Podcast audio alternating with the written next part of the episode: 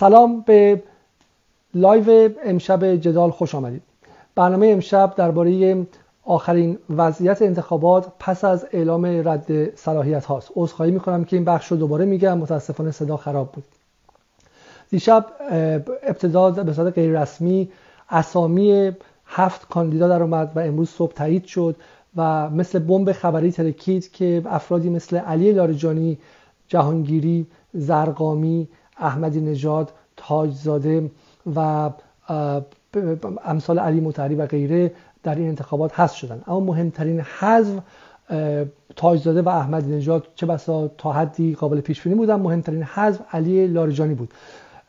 نقش علی لاریجانی که اگرچه نسبتی با اصلاح طلبان نداشت و برآمده از جناح راست سنتی بود اما می‌تونست نامزد نیابتی و کرایه‌ای اصلاح طلبان و بخشی از های نزدیک به رفسنجانی و کارگزاران باشه این بود که اجازه می‌داد انتخاباتی رقابتی چه بسا شکل بگیره. هیچ گونه ضمانتی در موردش نبود و نظرسنجی هم نشون می‌داد. حتی با آمدن علی لاریجانی هم طبقه متوسط شهری در ایران احتمالا به پای میز انتخابات نمیاد. با این حال تصمیم شورای نگهبان در حذف علی لاریجانی نشان داد که انگار اتفاقی دیگر افتاده و ما با پدیده ماهیتا متفاوت روبرو هستیم. من از سه موضوع سه منظر به این قضیه نگاه می‌کنم و بعد از دوستان عزیز آقای وحید اشتری شهرستانی آقای خمسه و آقای جعفری دعوت می‌کنم که به این لایو بپیوندند. موضوع اول موضوع نرخ مشارکت و ارتباطش با رابطه ایران و غرب و تنش‌های بین است. در تمامی 25 سال گذشته که در 24 سال گذشته که در ایران انتخابات رقابتی بوده نرخ مشارکت همیشه در غرب به عنوان یکی از تفاوت‌های اصلی ایران با بقیه کشورهای منطقه در رسانه ها منعکس شده و این یک حصار امنیتی دور ایران چیده. برای مثال در انتخابات قبلی که حدود 70 درصد در سال 96 شرکت کردن تصویر ایران جوان شاداب با مشارکت انفجاری مقایسه شد با تصویر عربستان سعودی و اون ترامپ و ملک سلمان و سیسی که دستشون روی اون گوی جادوگری بود. و بسیاری حتی روزنامه های دست راستی و ضد ایرانی در غرب گفتن که اگرچه ما به ایران نقد داریم اما ایران جامعه متفاوت از همسایگانش در خاورمیانه است. ایران اگرچه کشوری مذهبی است اما کشوری دموکراتیکه و ایران یک نظام بسته فقط از بالا پایین نیست بلکه از مقبولیت و مشروعیت مردمی برخورداره. من خودم شخصا در انتخابات به شدت نگران نرخ مشارکت بودم چون آمار و نظرسنجی هایی که ما از بهمن ماه داریم نرخ مشارکت چیزی بین 33 درصد تا حد اکثر 50 درصد میگه. ما تجربه تلخی هم در بهمن سال 1398 داشتیم که برای اولین بار نرخ مشارکت در انتخابات مجلس به 42 درصد رسید و نرخ مشارکت در تهران به 18 درصد رسید. یعنی 70 82 درصد از مردم تهران به انتخابات بی رقبت بودند و عملا از نظام سیاسی جدا شده و طلاق عاطفی گرفته بودند و این یک شاخص ترسناک بود و گمانه ها این بود که نظام سیاسی پس از تجربه تلخ انتخابات مجلس سال 98 فضا رو کمی فراختر می‌کنه تا مشارکت در ایران بیشتر شه. خب این نکته اول. نکته ای که ریاض تلاویو و واشنگتن چشمشون به شدت به این انتخابات دوخته شده. بسیاری گمان می‌کنن که بایدن چون با شعار برگشتن به برجام آمده این موضوع مسجل و تضمین شده است که به هر شکلی آمریکا با ایران مجبوره که کنار بیاد. اما متوجه نیستن که واشنگتن هم مثل تهرانه و فقط یک جناح نداره. بله امپریالیسم آمریکا شاخص های مشخصی داره که هر جناحی هم بیاد فرق نمی‌کنه. همواره نظامیگریه یکیش همواره چپاول منابع کشورهای دیگه است حتما. ولی اونها هم محدودیت هایی دارن. مثالی که من زدم دفعه قبل تکرار می‌کنم سال 88 و 87 بود. زمانی که اوباما به آیت الله خامنه‌ای نامه نوشت و گفت ما اومدیم که در خاورمیانه نیروهامون رو بیرون بکشیم و می‌دونیم که این نیازمند آشتی حداقلی با ایرانه. ما دست دوستی یا حداقل تنش به شما دراز می‌کنیم. تا 22 خرداد این نامه تکرار شد. و زمانی که تظاهرات و نارامی های ایران آغاز شد بسیاری در آمریکا به اوباما فشار آوردن که باید موضع بگیری باید موضع بگیری. و اوباما گفت من اگر این کار کنم دخالت در امور ایرانه. واقعیت این بود که اوباما می‌دونست اگر دخالت کنه امکان گفتگو با ایران و با نظام ایران و با آقای خامنه ای برای همیشه از دست میره. ولی یک هفته بعد زیر فشار سنگین مکین جمهوری خواهان و صهیونیستا اوباما مجبور شد به مرگ ندا آقا سلطان واکنش نشون بده در مسائل داخلی ایران دخالت کنه که با واکنش تند ایران هم روبرو بود. و این باعث شد و این باعث شد که مسائل ایران و آمریکا گره بخوره گفتگوهای هسته‌ای بعدی گره بخوره و کار برسه به چیزی که شما می‌دونید تحریم های سنگین اوباما سنگین ترین تحریم های تاریخ. اوباما کاری با ایران کرد که هیچ رئیس جمهور دیگری نکرد و بعد هم بحث برجام و هزینه سنگینی که ایران داد و میلیاردها دلار از دست دادن تأسیسات هسته ایران و همینطور هم ها و غیره. برای همین امروز هم در واشنگتن بایدن حتی اگر بخواد هم و به منفعت خودش و جناحش هم باشه که به برجام برگرده اگر مشارکت در انتخابات پایین باشه صهیونیست های داخل دموکرات ها و جمهوری خواهان چنین اجازه به بایدن نخواهند داد. و این خطر هست که ما وارد یک دوره فشار حد اکثری دیگه بشیم و تنش ها زیاد شه. این نکته اول. نکته دوم این که به نظر من کسانی که الان خوشحالم و گمان می‌کنن که با حذف لیبرال ها در این انتخابات کاندید خودشون به ریاست جمهوری میره و این کاندید می‌تونه با نگاه به داخل با غربگران نبودن و با افزایش کارآمدی مسائل حل کنه دچار خطای استراتژیک مهمی هستن. من به عنوان منتقد لیبرال ها و اصلاح طلبان این حرف رو به شما می‌زنم. گمان این هست که گمان این هست که اگر کاندیدی وارد شه و بتونه مسائل اقتصادی رو حل کنه در یک بازه شش ماهه تا یک ساله افزایش رفاه اجتماعی و حل شدن گره های معیشتی اجازه خواهد داد که مردم تلخی عدم مشارکت در این انتخابات رو فراموش کنند. به عبارتی عدم مشروعیتی که مشارکت پایین در این انتخابات میاره باعث با, با, با وضعیت معیشتی بهتر ممکنه حل شه. این گمان اشتباهه. برای اینکه ما می‌دونیم که مسئله اقتصادی هم هیچ وقت جدا از مشارکت عمومی نیست. ما هیچ وقت از اقتصاد انتظایی صحبت نمی کنیم همیشه از اقتصاد سیاسی صحبت می کنیم مسائل ایران نیازمند جراحی های اقتصادی جدی است که هر کدومش نیازمند مقبولیت اجتماعی محمود احمدی نژاد پروژه هدفمندی یارانه ها رو زمانی انجام داد که پول نفت بالا نفت بشکه 100 دلار بیشتر بود و در ایران محبوبیت اجتماعی خودش و دولتش بالا بود و این اتفاقی نیفتاد. همون کار روحانی وقتی کرد که نفت 20 دلار بود ایران تحریم بود و مردم با نظام سیاسی میانه خوبی نداشتن و کار به آبان 98 رسید. خب برای همین اون تصور که میشه معیشت رو بدون یک انسجام اجتماعی و ملی حل کرد به نظر من یک خیال دیگه است. مسئله سوم. بسیاری میگن که این انتخابات برگشتن به انتخابات های قبل از سال 76 مثل دهه 60 دهه 60 هم انتخابات ها غیر رقابتی بود و اتفاقی نمیافتاد. این هم به نظر من یک مغالطه آشکاره.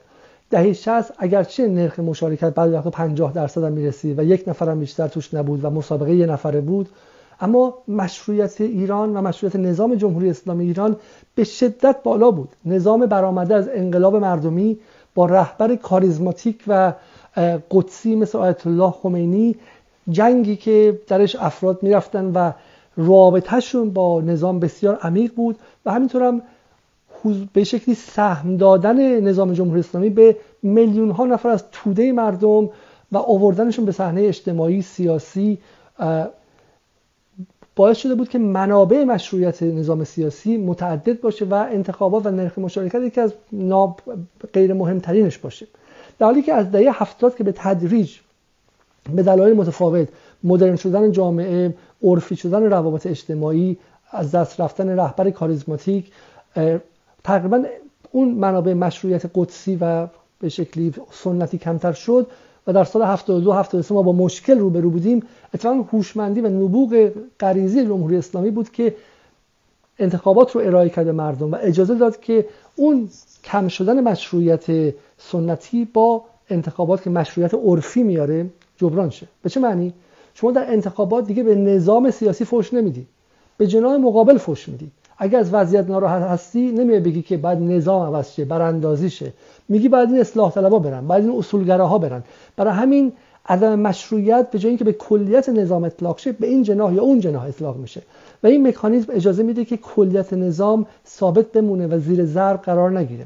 در حالی که امروزه مشروعیت سنتی وجود نداره و انتخابات هم اگر نباشه نظام با یک بحران مشروعیت خیلی جدی رو خواهد شد. و نکته پایانی و بعدش مهمون ها رو دعوت می‌کنم. من فکر می‌کنم که این رد صلاحیت بیشترین اجحاف رو به ابراهیم رئیسی کرد. ابراهیم رئیسی در چهار سال گذشته تلاش سنگینی کرد و به جامعه نشون داد که می‌خواد یک فرد مردمی باشه روش روی نگاهش به سمت اشراف نیست به سمت محرومان بیشتر.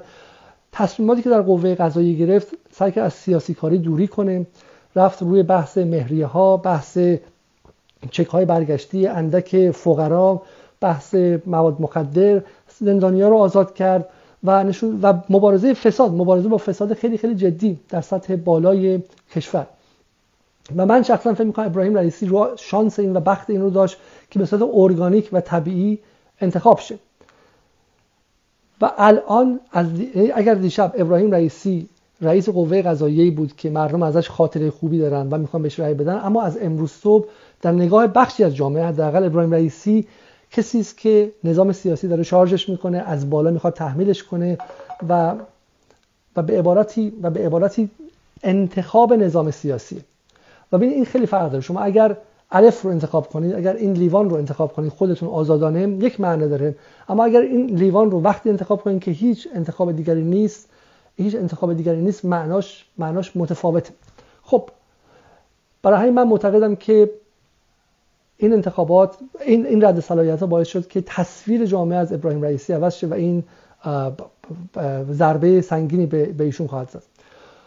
این بحث رو در دو قسمت انجام خواهیم داد. که بحث قانونی و به شکلی بحث درباره چندشون و مبنای قانونی شورای نگهبان که اینجا من از آقای خمسه دعوت کردم تشریف بیارم بالا.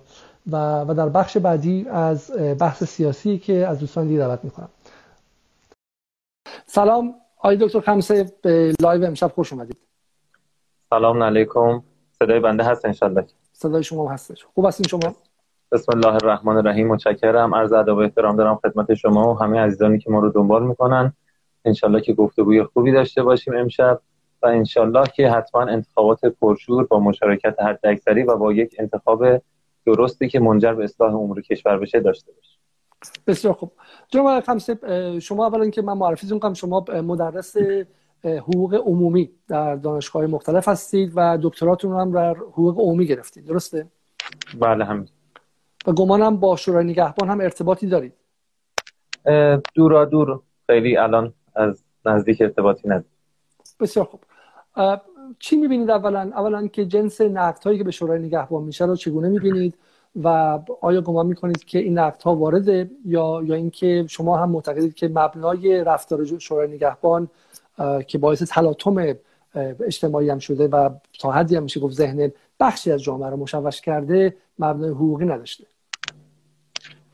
ارزم به حضور شما که ببینید من کم و بیش الان حس جامعه و بزرگوارانی که بالاخره با این نتیجه مواجه شدن و احتمالا داوطلب مورد نظر خودشون رو در لیست تایید صلاحیت شدگان نمی‌بینن درک می‌کنن و طبیعی هستش که ناراحت باشن و حالا در یک فضای هیجانی یا احساسی معتقد به حالا عدم مشارکت یا امثال اینها باشن. اما ما باید ببینیم که روالی که در نظر گرفته شده فلواقع چی هستش و آیا این روال به لحاظ حقوقی و قانونی قابل دفاع هست یا نه؟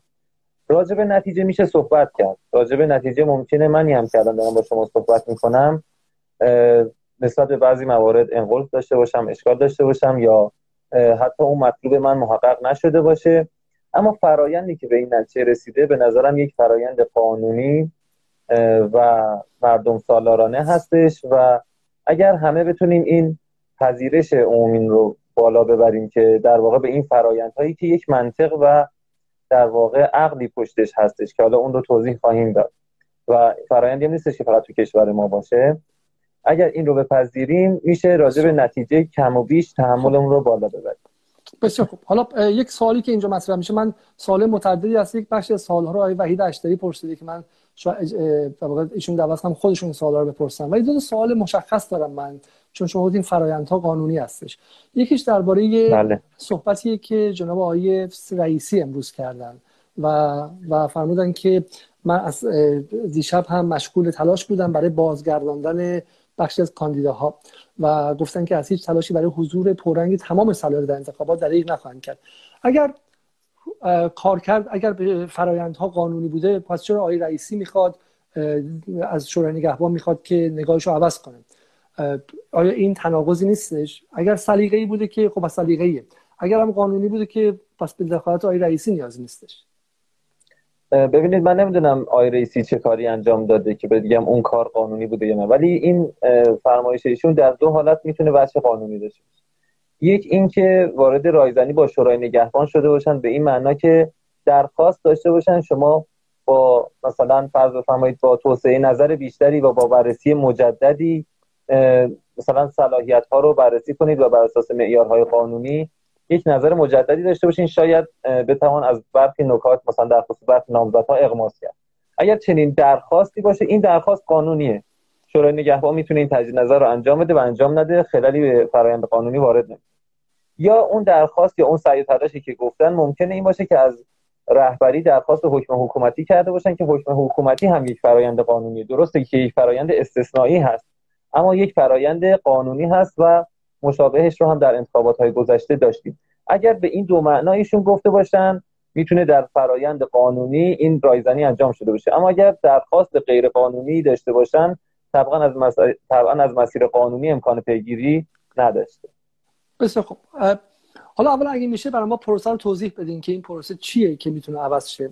و همینطور هم چرا این پروسه باید طوری انجام شه که بعدا با حکم حکومتی مثلا تغییر پیدا کنه؟ یا مثلا با درخواست رئیس قوه قضاییه تغییر پیدا کنه؟ حالا اول آقای رئیسی در چه مقامی این سوالو کرده؟ آیا اصلا ایشون در مقام ببینید این صحبت قانون اساسی قانون اساسی براشون جایی گذاشته که روی شورای نگهبان یا روی نظارت استثبابی تاثیر بذاره؟ نه خیر این درخواست رو من و شما هم که اینجا نشستیم می‌تونیم داشته باشیم. مهم این هستش که آیا به لحاظ قانونی شورای نگهبان موظف است به درخواست من و شما ترتیب اثر بدهد یا خیر؟ مثل چی میمونه؟ فرض بکنید الان من و شما می‌تونیم یه متنی بنویسیم به مجلس پیشنهاد بکنیم بگیم اینو برو مصوب کن. مجلس می‌تونه بررسی بکنه می‌تونه بررسی نکنه. ولی اگر دولت لایحه بده مکلف بررسی بکنه. ولی اینکه بعد از بررسی بگی من رد می‌کنم و این رو نمیپذیرم. تفاوت این دو تا پیشنهاد چی هستش؟ اون پیشنهاد یک مسیر قانونی داره. که اون نهاد مثلا فرض بفرمایید قانونگذار مکلف هستش. اون پیشنهاد رو بپذیره بررسی بکنه. مکلف نیست بپذیره ولی موظف به پذیرش و بررسیش هستش. ولی پیشنهاد من و شما رو هیچ وظیفه‌ای نداره. اگه این کارو بکنه لطف کرده نکنم هیچ ایراد پس قانونی پس, پس, پس دخالت تقاضای رئیسی تقاضای قانونی نیست. تقاضای شخصی اگر و سیاسی. تقاضاشون شورای نگهبان بوده باشه دیگه. دو فرض رو مطرح کردم. بله اگه از شورای نگهبان چنین تقاضایی کرده باشن کما اینکه خیلی می اومدن می‌گفتن آقای ایکس رو رد کنه شورای نگهبان آقای ایگرگ رو تایید بکنه. این درخواست های درخواستایی هستش که شورای نگهبان مکلف به بررسی اون نیستش. اما ممکنه مثلا فرض بخشی از جامعه این درخواست داشته باشن شورای نگهبان یه تجدید نظری بکنه. خب.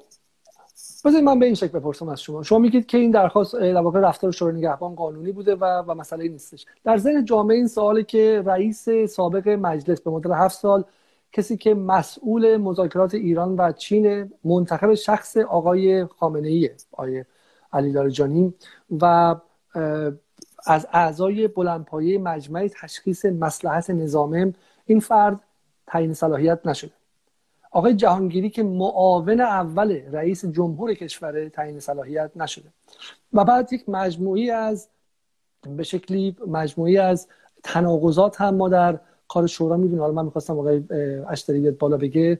من اینها رو خودم میگم. حالا اجازه بدین که از خب مثلا آقای مهر علیزاده صلاحیتش به عنوان حتی نماینده مجلس تصویب نشده ولی الان به عنوان رئیس جمهور تصویب شده. آقای پزشکیان و آقای پزشکیان برای مجلس تصویب شده برای ریاست جمهوری تصویب نشده و و قصفه ها و به همین شکل. خب این این چیزهایی که اصلا جامعه نمی‌تونه بفهمه. بر چه مبنایی بوده آخه اینها یعنی آیا مثلا واقعا این نگاه جامعه اینه که اینا سیاسی بودن و یه جور مهندسی انتخابات کردن طوری که کاندید مورد نظر خودشون بره بالا. درسته؟ شما نگاهتون چی ببینید من حقیقتش به اسامی که فرمودید به همگی احترام می‌ذارم. اما اجازه بدید برای اینکه تلقی به جسارت به در واقع نامزدی نشه یا تلقی طرفداری چیزی نشه من رو مثال ها توضیح نمیدم. روی موارد نوعی و کلی توضیح میدم. طبعا مصادیق تو ذهن بزرگوارا می‌تونه باشه و می‌تونن اون رو تطبیق بدم با هر یک از موارد کلی که بنده عرض می‌کنم. ببینید در خصوص بررسی ها حالا من از یک مثالی شروع بکنم. این شبهات متعدد بود مواردی که فرمودید. من مورد به موردش رو سعی می‌کنم عرض بکنم. به عنوان مثال فرض بفرمایید ما الان یک دروازه‌بان فوتبال داریم. خیلی دروازه‌بان ماهری هستش. اگر سرمربی تیم والیبال اون رو به تیم اردوی مثلا تیم والیبال دعوت نکنه شما محل ان قلت دارید میگید چطور؟ این رو مثلا فرض بفرمایید کیروش اومده واسه تیم ملی انتخاب کرده. شما واسه مثلا تیم ملی والیبال انتخاب نمی‌کنی قدش هم که بلنده. دلیل نمیشه که اگر برای منصبی فردی اقدام می‌کنه و تایید میشه یا اصلا منصوب میشه به عنوان مثال برای همه مناسب دیگه هم مناسب باشه. مثلا گفته میشه که آقای ایکس توی مجمع تشخیص مسلحت نظام داره مسلحت کشور رو اون تشخیص میده. ولی رئیس جمهور نمی‌تونه بشه. شورای نگهبان ردش می‌کنه. این فرض فرض درستی نیست. شرایط لازم برای عضویت در مجمع تشخیص مسلحت نظام یک سری موارد هست. شرایط عضوی در واقع داوطلب شدن برای انتخابات ریاست جمهوری شرایط دیگری هست. بخشش ممکنه مشترک باشه ولی بخشش هم قطعا متفاوته. ممکنه یک فردی باشه به عنوان مثال عرض می‌کنم توانایی جسمی کافی برای اداره کشور نداشته باشه. اما این فرد ذهنش خوب کار می‌کنه. سالها تصدی مناسب مختلف داشته در کشور. می‌تونه در مجمع تشخیص مسئولیت نظام به تشخیص مسلحت کمک بکنه. ولی لزوما نمی‌تونه یک وزیر بشه. لزوما نمی‌تونه یک رئیس جمهور بشه. اینی که عضویت در یک نهاد به این معنا باید باشد که پس در هر نهاد دیگری امکان حضور داره اساسا توقع مناسب و به جای نیست. حالا اگر خواستین من سعی می‌کنم پاسخها رو کوتاه بدم. من می‌تونم الان با همه مثال های دیگه ای که شما فرمودین تطبیق بدم. اگر فکر می‌کنید کفایت می‌کنه بریم سوال بعدی. اگر برای خودم سواله نه برای خودم سواله اولا اینکه سوالی که هست که وظیفه شورای نگهبان چیه؟ آیا وظیفه شورای نگهبان احراز صلاحیت یا اینکه به شکلی احراز عدم صلاحیت سوال خیلی خوبی پرسیدید. متاسفانه به این ظرافت حقوقی کمتر دقت میشه. ببینید اینها بازی با الفاظ نیستش. حالا من سعی می‌کنم با ادبیاتی غیر حقوقی وجه منطقی این نکته رو عرض بکنم. معمولا گفته میشه که حالا بعضی که سعی می‌کنن باز ادبیات حقوقی رو به کار بگیرن میگن اینجا از بر براعت اگه چیزی از طرف گیر نیوردن نباید ردش کنن. ببینید وظیفه شورای نگهبان به موجب بند 9 اصل 110 و اصل 120 قانون اساسی اگر درست خاطرم باشه احراز صلاحیت ثبت نام کنندگان انتخابات ریاست جمهوری است. فرق احراز با رد صلاحیت چیه؟ ببینید وضعیتی رو در نظر بگیرید که الان اشخاص در نقطه صفر وایستادن و اینها نه مزیت خاصی بهشون دادیم و نه از این وضعیت صفر ازشون حق و آزادی رو سلب کردیم که به وضعیت منفی برن. درست؟ تو این وضعیت صفر یک سری حقوق بنیادین دارن که اونها باید رعایت بشه و تو همین وضعیت باقی باشن. وقتی که ما می‌خوایم این حق رو سلب بکنیم مثلا حق آزادی رفت آمد رو از کسی می‌خوایم سلب بکنیم زندانش بکنیم. درست؟ یا حقی که نسبت به اموالش داره ما, ما نسبت به در واقع مالکیت خودش داره می‌خوایم ازش بگیریم یه جریمه ازش بگیریم. و به اصطلاح از این وضعیت نقطه صفر می‌خوایم بیاریمش به وضعیت منفی به عنوان مثال با مجازاتی. اینجا باید دلیل داشته باشیم که این کار رو بکنیم. بدون دلیل نمیشه این حق آزادی رو از کسی سلب کرد. به این میگن اصل براعت. یعنی اصل بر اینه که طرف باید تو همین نقطه صفری که وایستاده وای بسه. اگر می‌خواد بیاد پایینتر اگه می‌خوام یک آزادی رو ازش سلب بکنیم باید دلیل داشته باشیم. یا به اصطلاح اثبات بشه که این مجرم هستش. تا بخواد تا بخوایم جریمهش بکنیم یا بخوایم زندانش بکنیم یه وقت هستش که از این وضعیت صفر می‌خوایم یک مزیتی بهش بدیم. از این وضعیت صفر هم وقتی می‌خوایم بیایم بالاتر دقیقا همون حالتی که می‌خوایم ببریم پایینتر باید دلیل داشته باشیم. دلیل نمیشه هر کسی از بانک اومد تو ما بخوایم به این وام بدیم. هرچند مورد اعتماد ترین فرد روی کره زمین باشه. مأمور بانک علم غیب نداره. میگه مراجعه کننده میگه من وام می‌خوام. میگه کارت ملی داری شناسنامه داری میگه نه ندارم. میگه مثلا صورت حساب داری اینجا حساب داری تو این بانک. میگه نه ندارم. میگه نمی‌دونم سابقه خوش حسابی تو بیار. من ببینم چه که برگشتی داره. میگه اونم ندارم. بانک می‌تونه بگه خب باشه پس بیا این 100 میلیون وامو دادم برو به امان خدا. طبعا نه. از این وضعیت بانک می‌خواد یک تسهیلاتی یک امتیازی بده. این فرد یک مرحله از این حالت عادیش یه تسهیلاتی رو کسب بکنه. تو اینجا قطعا اصل بر این نیست که نمیگیم که اون فرد مجرم گناهکار اصلا بحث این حرفا نیست که بخوام بگیم اینجا اصل براعت باید جاری بشه. اینجا می‌خوایم ببینیم که آیا شرایط لازم برای دادن این تسهیلات را دارد یا خیر. پس باید یه سری شرایطی ببخشید. باید یک سری شرایطی احراز شود. این کلمه احراز به این معناست. که ما مطمئن باشیم اون شرایطی که بر اساس اون من مکلف باشم اون امتیاز رو یا تسهیلات رو به اون فرد بدم وجود دارد. در حوزه انتخابات به صورت کلی و انتخابات ریاست جمهوری هر فردی که مراجعه می‌کنه اصل بر این نیستش که می‌تونه بیاد رئیس جمهور مملکت بشه. یک شرایطی داره که اون شرایط باید بررسی بشه. مطمئن بشیم اون شرایط در این فرد وجود دارد یا به اصطلاح احراز بشود. ممکنه آقای علیزاده مراجعه بکنن. آقای علیزاده بهترین فرد مدیرترین فرد روی کره زمین. اگر هیچ سابقه از این فرد من شورای نگهبان ندونم چطور می‌تونم احراز بکنم شرایطی که در اصل 115 قانون اساسی اومده که ایشون مدیر و مدبر رجل مذهبی سیاسیه و حالا سایر شرایط رو داره که بعد بگم خب شما وارد عرصه انتخابات شد. پس بحث احراز صلاحیت با رد صلاحیت متفاوت. بسیار اولین سوالی که مطرح میشه اینه که خب این شرایط احراز صلاحیت چیه؟ آیا شفاف اعلام شده؟ من اگر بله. آقای ایکس آقای علی لاریجانی آقای جهانگیری آقای احمدی نژاد بعد بدونم چرا رد صلاحیت شده یا چرا نشده. حالا اصلا وارد این که از منظر جامعه چطور یه رئیس جمهور یه رئیس مجلس یه معاون اول اصلا اینا صلاحیت ندارن. خب از چه کسی صلاحیت دارن می‌ذاریم کنار. اصلا ما میگیم همه چیز در حال تغییر دائم از امروز تا فردا آدما ممکن از کافر به مؤمن از مؤمن به کافر تبدیل بشن ما نمی‌دونیم. بسیار خوب. همین آقای علی لاریجانی. من باید بفهمم چرا رد صلاحیت شده یا اینکه نه. این یک امر به قول انگلیسی ها افسانه و اسطوره و پنهانیه که جز بالایی ها کسی حق ندارم بدونم و من رعیت هم اصلا درش نقشی ندارم. آیا شورا موظف نیست که این مسائل رو شفاف به 85 میلیون ایرانی بگه؟ بگه این معیارهای منه. یک دو سه چهار پنج. چون 500 تا که نیستش که. و بعدم شورا اگرم قیمم من امیدوارم توهین آمیز نباشه. ولی اگر می‌خواد قیم جامعه هم باشه بعد شما به بچه‌تون هم بگید که من برای این دم قیمی می‌کنم.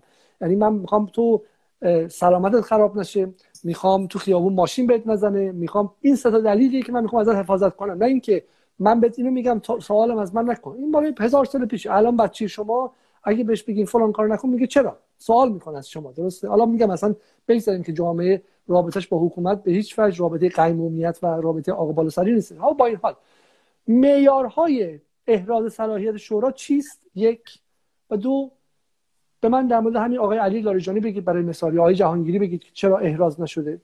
و سه چرا شورا اینا رو شفاف نمیگه مردم؟ بله. ببینید ارزم به حضور شما که معیارهای احراز صلاحیت شرایطی هستش که در اصل 115 قانون اساسی اومده.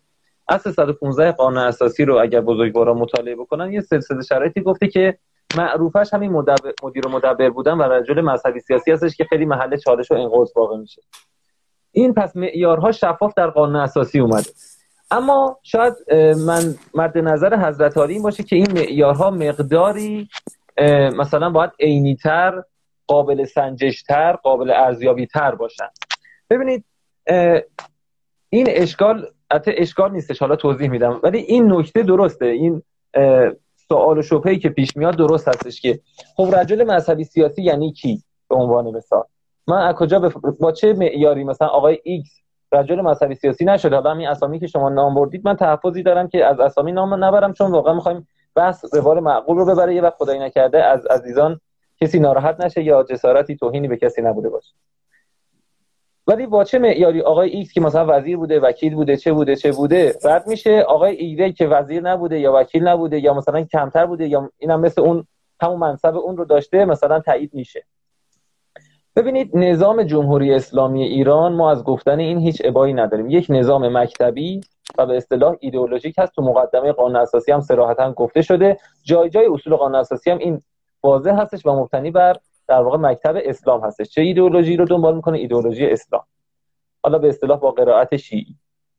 خب این نظام در چارچوب خودش و در کنه خودش نمی‌تونه نسبت به مسائل مکتبیش بی تفاوت باشه. به این به این عنوان که مثلا بگه هر کسی اومد فقط تابعیت ایران رو داشته باشه کفایت می‌کنه.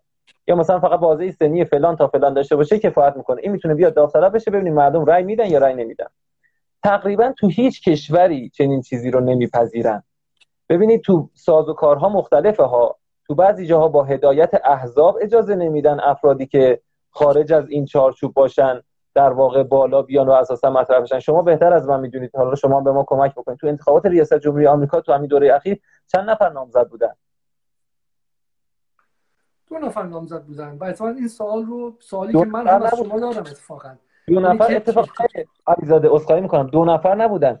تعداد زیادی بودن فقط دو نفرشون مطرح میشن. یعنی شما اگر اون نظرسنجی که قبل از انتخابات مثلا رسانه های آمریکایی میذاشتن رو ببینید مثلا گفت ترامپ انقدر بایدن انقدر یه درصدی ریزی بود که سایر نامزدها بود. اصلا شما حتی اسمشون هم نشنیدید. یعنی در حدی هستش که من و شما فکر می‌کنیم دو نفر واقعا نامزد بودن. در حالی که اینطور نبوده. ولی اونها با سازوکار پالایش و فیلتر احزاب اجازه نمیدن کسی خارج از این چارچوب عرض اندام بکنه. تو برخی کشورهای دیگه سازوکارهای دیگه دارن. فرض بفرمایید کشور ما. اما نکته چی هستش؟ نکته این هستش که این شف... این معیارها شفاف در قانون اساسی اومده اما معیارها معیارهای کیفی هستش. معیارهای کیفی در دل خود یک ایجاد اشکالی می‌کنه یا عبارت دقیق تر بگم یه اقتضایی داره. اقتضاء معیار کیفی این هستش که مثل معیار کمی نیستش که شما مثلا فرض کنید معیار سن یک معیار کمی هستش. شما مراجعه می‌کنید من شورای نگهبان شناسنامه رو باز می‌کنم. مشخصه یک روز کمتر باشه قابل پذیرش نیست یه روز بیشتر باشه شما وارد اون بازه سنی شدین قابل پذیرشه. اینو به هر کسی دیگه هم بدی می‌تونه بررسی بکنه. درست؟ ولی معیار کیفی معیاری هستش که برداشت حقوقی اشخاص. تاکید می‌کنم برداشت حقوقی اشخاص یا حالا برداشت های عرفی و اجتماعی اونها در تشخیص اونها منشأ اثر واقع میشه. به عنوان مثال تو خیلی از قوانین ما داریم که اگر حسن نیت طرف ثابت بشود چنین می‌شود. یا اگر سوء نیت طرف اثبات بشود مثلا مجازاتش تشدید بشه. حسن نیت یا سوء نیت یه چیز کمیه. کسی می‌تونه ذهن شما رو بخونه بگی شما حسن نیت داشتی یا سوء نیت داشتی. اینجا قاضی چیکار می‌کنه؟ قاضی بر اساس یک شواهد و قرائنی با تشخیص خودش میگه شما حسن نیت داشتی پس مثلا تخفیف مجازات مشمول شما میشه. درست؟ یا قاضی دیگری همین فرد شما رو جسارت نمی‌کنم و ببخشید اگر مثال می‌زنم خودم رو اصلا عرض می‌کنم ممکنه نه همه رو بر من مثال بزنید که وقت سریعتر بگذره اصلا نگران نباشید. هر چی خواستید به من نسبت بدید. سلامت باشید. بزرگوارید. شما رو یه قاضی دیگه تو همون پرونده ممکنه بگه که نه شما حسنیت نداشتید خب این قابل احراز قابلیت کمیت گذاری داره. اگر هم با یه معیارهایی بتونیم مقداری کمیش کنیم هیچ وقت این 100 درصد نیست. من درخواست می‌کنم هم شما بعدا مراجعه بفرمایید هم بزرگوارانی که دوست دارن برن قاعده انصاف رو در حقوق انگلستان اتفاقا مطالعه بکنن. قاعده انصاف چیزی نیستش یک امر کیفیه. سعی کردن با معیارهایی در واقع این تشخیص های مختلف رو به هم نزدیک بکنن تشخیص های رو به این شکل, به این شکل می‌فهمم که پس پس بخشی از معیارها کدوم معیارهاست که در احراز صلاحیت به نظر شما کیفی و تفسیر پذیره کدوم هاست خیلی سریع بخواید به بحث سریعتر بشه من دوستان دیگر دعوت کنم. رجل مذهبی رجل سیاسی مدیر مدبر. آقای لاریجانی رجل مذهبی و سیاسی نیست پس به نظر شما؟ نه ببینید حالا من از آقای احمدی نژاد که با رئیس جمهور بوده رجل مذهبی و سیاسی مثلا نیستش نه یعنی منظورم که منظورم که الان سوال سوال مشخص جامعه عزت الله زرقامی که رئیس سازمان صدا سیما بوده رجل که یعنی اونطور نیستش که من بگم تو امروز رجلی فردا صبح دیگه رجل نیستی درسته؟ شما اگر یک بار رجل بودن تو معروف معلوم شه پس تو. پس اینم بالاخره قابل تفسیر نیستش به صورت مطلق. نه ببینید قبلا رئیس جمهور بوده رجله. بله. تو تفسیر و برداشت از این الفاظ و در واقع شرایطی که در اصل 115 قانون اساسی اومده یک چارچوبی داره. ولی به هر حال یک طیف این وسط قابل تعریف هست در برداشت حقوقدانان مختلف. درست؟ ولی قطعا چارچوب داره. رجل سیاسی نمیشه مثلا بگیم یه کسی که تالا مثلا یه خط روزنامه نخونده تا یه خط موضوعگیری سیاسی نداشته تا الان ما بحث مثلا... در مورد اون دکتر. بله. آی خمسه الان بحثمون در مورد یه خانومی که سوار موتور رفته اونجا و ثبت نام کرده نیست. بحث ما خیلی مشخصه. در مورد نزدیک 6 7 نفر از کسانی بله. که رئیس جمهور رئیس مجلس رئیس سازمان صدا سیما معاون اول افرادی بودن که رجولیتشون واضحه. من سوالی که ازشون دارم اینه که آیا چون الان ادعی میگن که داشتن بچه خارج از کشوره مثلا و غیره. من دارم میگم که آیا شما به من می‌تونید بگین 10 تا جایی که نوشتن؟ آیا در قوه قانون اساسیه؟ اگر همون هاست که به کنار میشه در آورد و من بخونم شما تطبیق بدید. اگر نه مثلا میگن بخشنامه شورای عالی امنیت ملی هم امروز آقای رسایی نوشته بودش که بخشنامه شورای عالی امنیت ملی سال 88 میگه که کسانی که بچهشون در اروپا و آمریکا حتی درس هم می‌خونن دیگه نمی‌تونن رئیس جمهور شن. این خب چنین بخشنامه از کجا میاد؟ آیا می‌تونه کسی این رو هم اضافه کنه به قانون اساسی یا غیره؟ بله. ببینید من نکتهتون رو متوجه شدم سعی کنم خیلی مختصر مفید به نکته شما برسم. ببینید تنها یا رجل مذهبی سیاسی نیست که بگیم آقای ایکس ایگرگ زد یعنی اینا رجل مذهبی سیاسی نیستن. چرا؟ ممکنه باشن. بر اساس برداشت من ممکنه باشن. بر اساس برداشت شورای نگهبان ممکنه نباشن ها. این رو من نفی نمی‌کنم. ممکنه من هم نقد داشته باشم. میگم در تحلیل حقوقی من از اصل 115 قانون اساسی رجل مذهبی سیاسی مستند به این موارد. معناش چنین هست. ایراد داره نظر شورای نگهبان. اما تنها معیار این نیست. فرض بفرمایید یک چک لیست ده قسمتی ما داریم. فردی که همه اینها رو در واقع تیکش بخوره به عنوان داوطلب ریاست جمهوری شناخته میشه. مگر شما مطمئنید که آقایونی که نام بردید به عنوان مثال چون رجل مذهبی سیاسی نبودن رد شدن؟ که بگیم یعنی اینا نیستن. چرا؟ ممکنه همه افرادی که بحث به نظر من به این شکل به هیچ وجه نمیگردم من دارم از شما سوال مشخص می‌کنم. میگم که در معیارهایی که گفتیم شما به عنوان حقوقدان به من بگید که اولا میشه لیست از معیارها به من بگید خب؟ من میگم جامعه بله. سال ما آیا اصلا اول قبول داریم که جامعه سال کنه از شورای نگهبان یا نه؟ شورای نگهبان امر قدسی است که جامعه حق هر گونه سوالی ازش رو نداره. شما نگاهتون چی آیا نه من شهر من حق سوال از شورای نگهبان دارم؟ بله بله. ببینید من شهروند به هر علتی درست یا غلط نمایندم. جهانگیری زرقامی احمدی نژاد یا لاریجانی بودیم. و الان خشمگین ناراحت ناامیدم. میگم ای شورای محترم نگهبان چرا نماینده من رو رد صلاحیت کردی؟ اونم میگه که صلاحیتش احراز نشده. اینکه حالا به قول انگلیسی توتولوژی و این همانی و به جای نمی‌رسه. من میگم مشخصا به من بگو آقا چرا این آدم رو منو منو قانع کن. بله. شما منو بهم بگو که برم از جایی بخونم شرایط رو. الان شما گفتید از بله. سال 5 من قانون اساسی هم اینجا دارم. ببخشید. 115 قانون اساسی رو محبت بکنید من من, من اصلا می‌تونم 150 برای شما بخونم که بفهمیم که آقا از کجا باید پیدا کنیم. الان ما این می‌خوام جامعه رو از گیجی در بیاریم. تا شما قانون اساسی 15 رو بفرمایید. من بعضی مواردش رو میگم. ایرانی الاصل بودن تابعیت ایرانی بله. حسن سابقه هستش. حسن سابقه و امانت تقوا هستش. مؤمن و معتقد به مبانی جمهوری اسلامی هستش رجل مذهبی سیاسی هستش و مدیر مدبر. ممکنه یکی دو تا رو من جابجا جا گفته باشم یا ارزم شما ایرانی الاصل ایرانی الاصل تابع ایران تابعیت ایران. مدبر. به رجل مذهبی سیاسی. تقوا. تقوا خب مثلا بله. اون چیزی که شما میگید تفسیر پذیره. چون من شما میگم با تقوا شما من میگید من با تقوا یا نیستم به شما بستگی داره. بله. مؤمن و معتقد مبانی جمهوری اسلامی ایران یعنی التزام نیستش اینجا. ما با بحث مؤمن سر کار داریم. درسته؟ مؤمن و معتقد دیگه.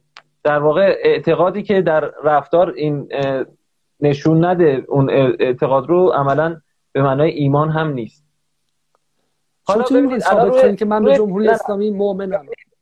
خب اجازه بدید. رفتار شما دیگه همونی که عرض کردم حسن نیت رو چطوری ما قاضی اثبات می‌کنه حسن نیت و ذهن شما رو می‌خونه نه.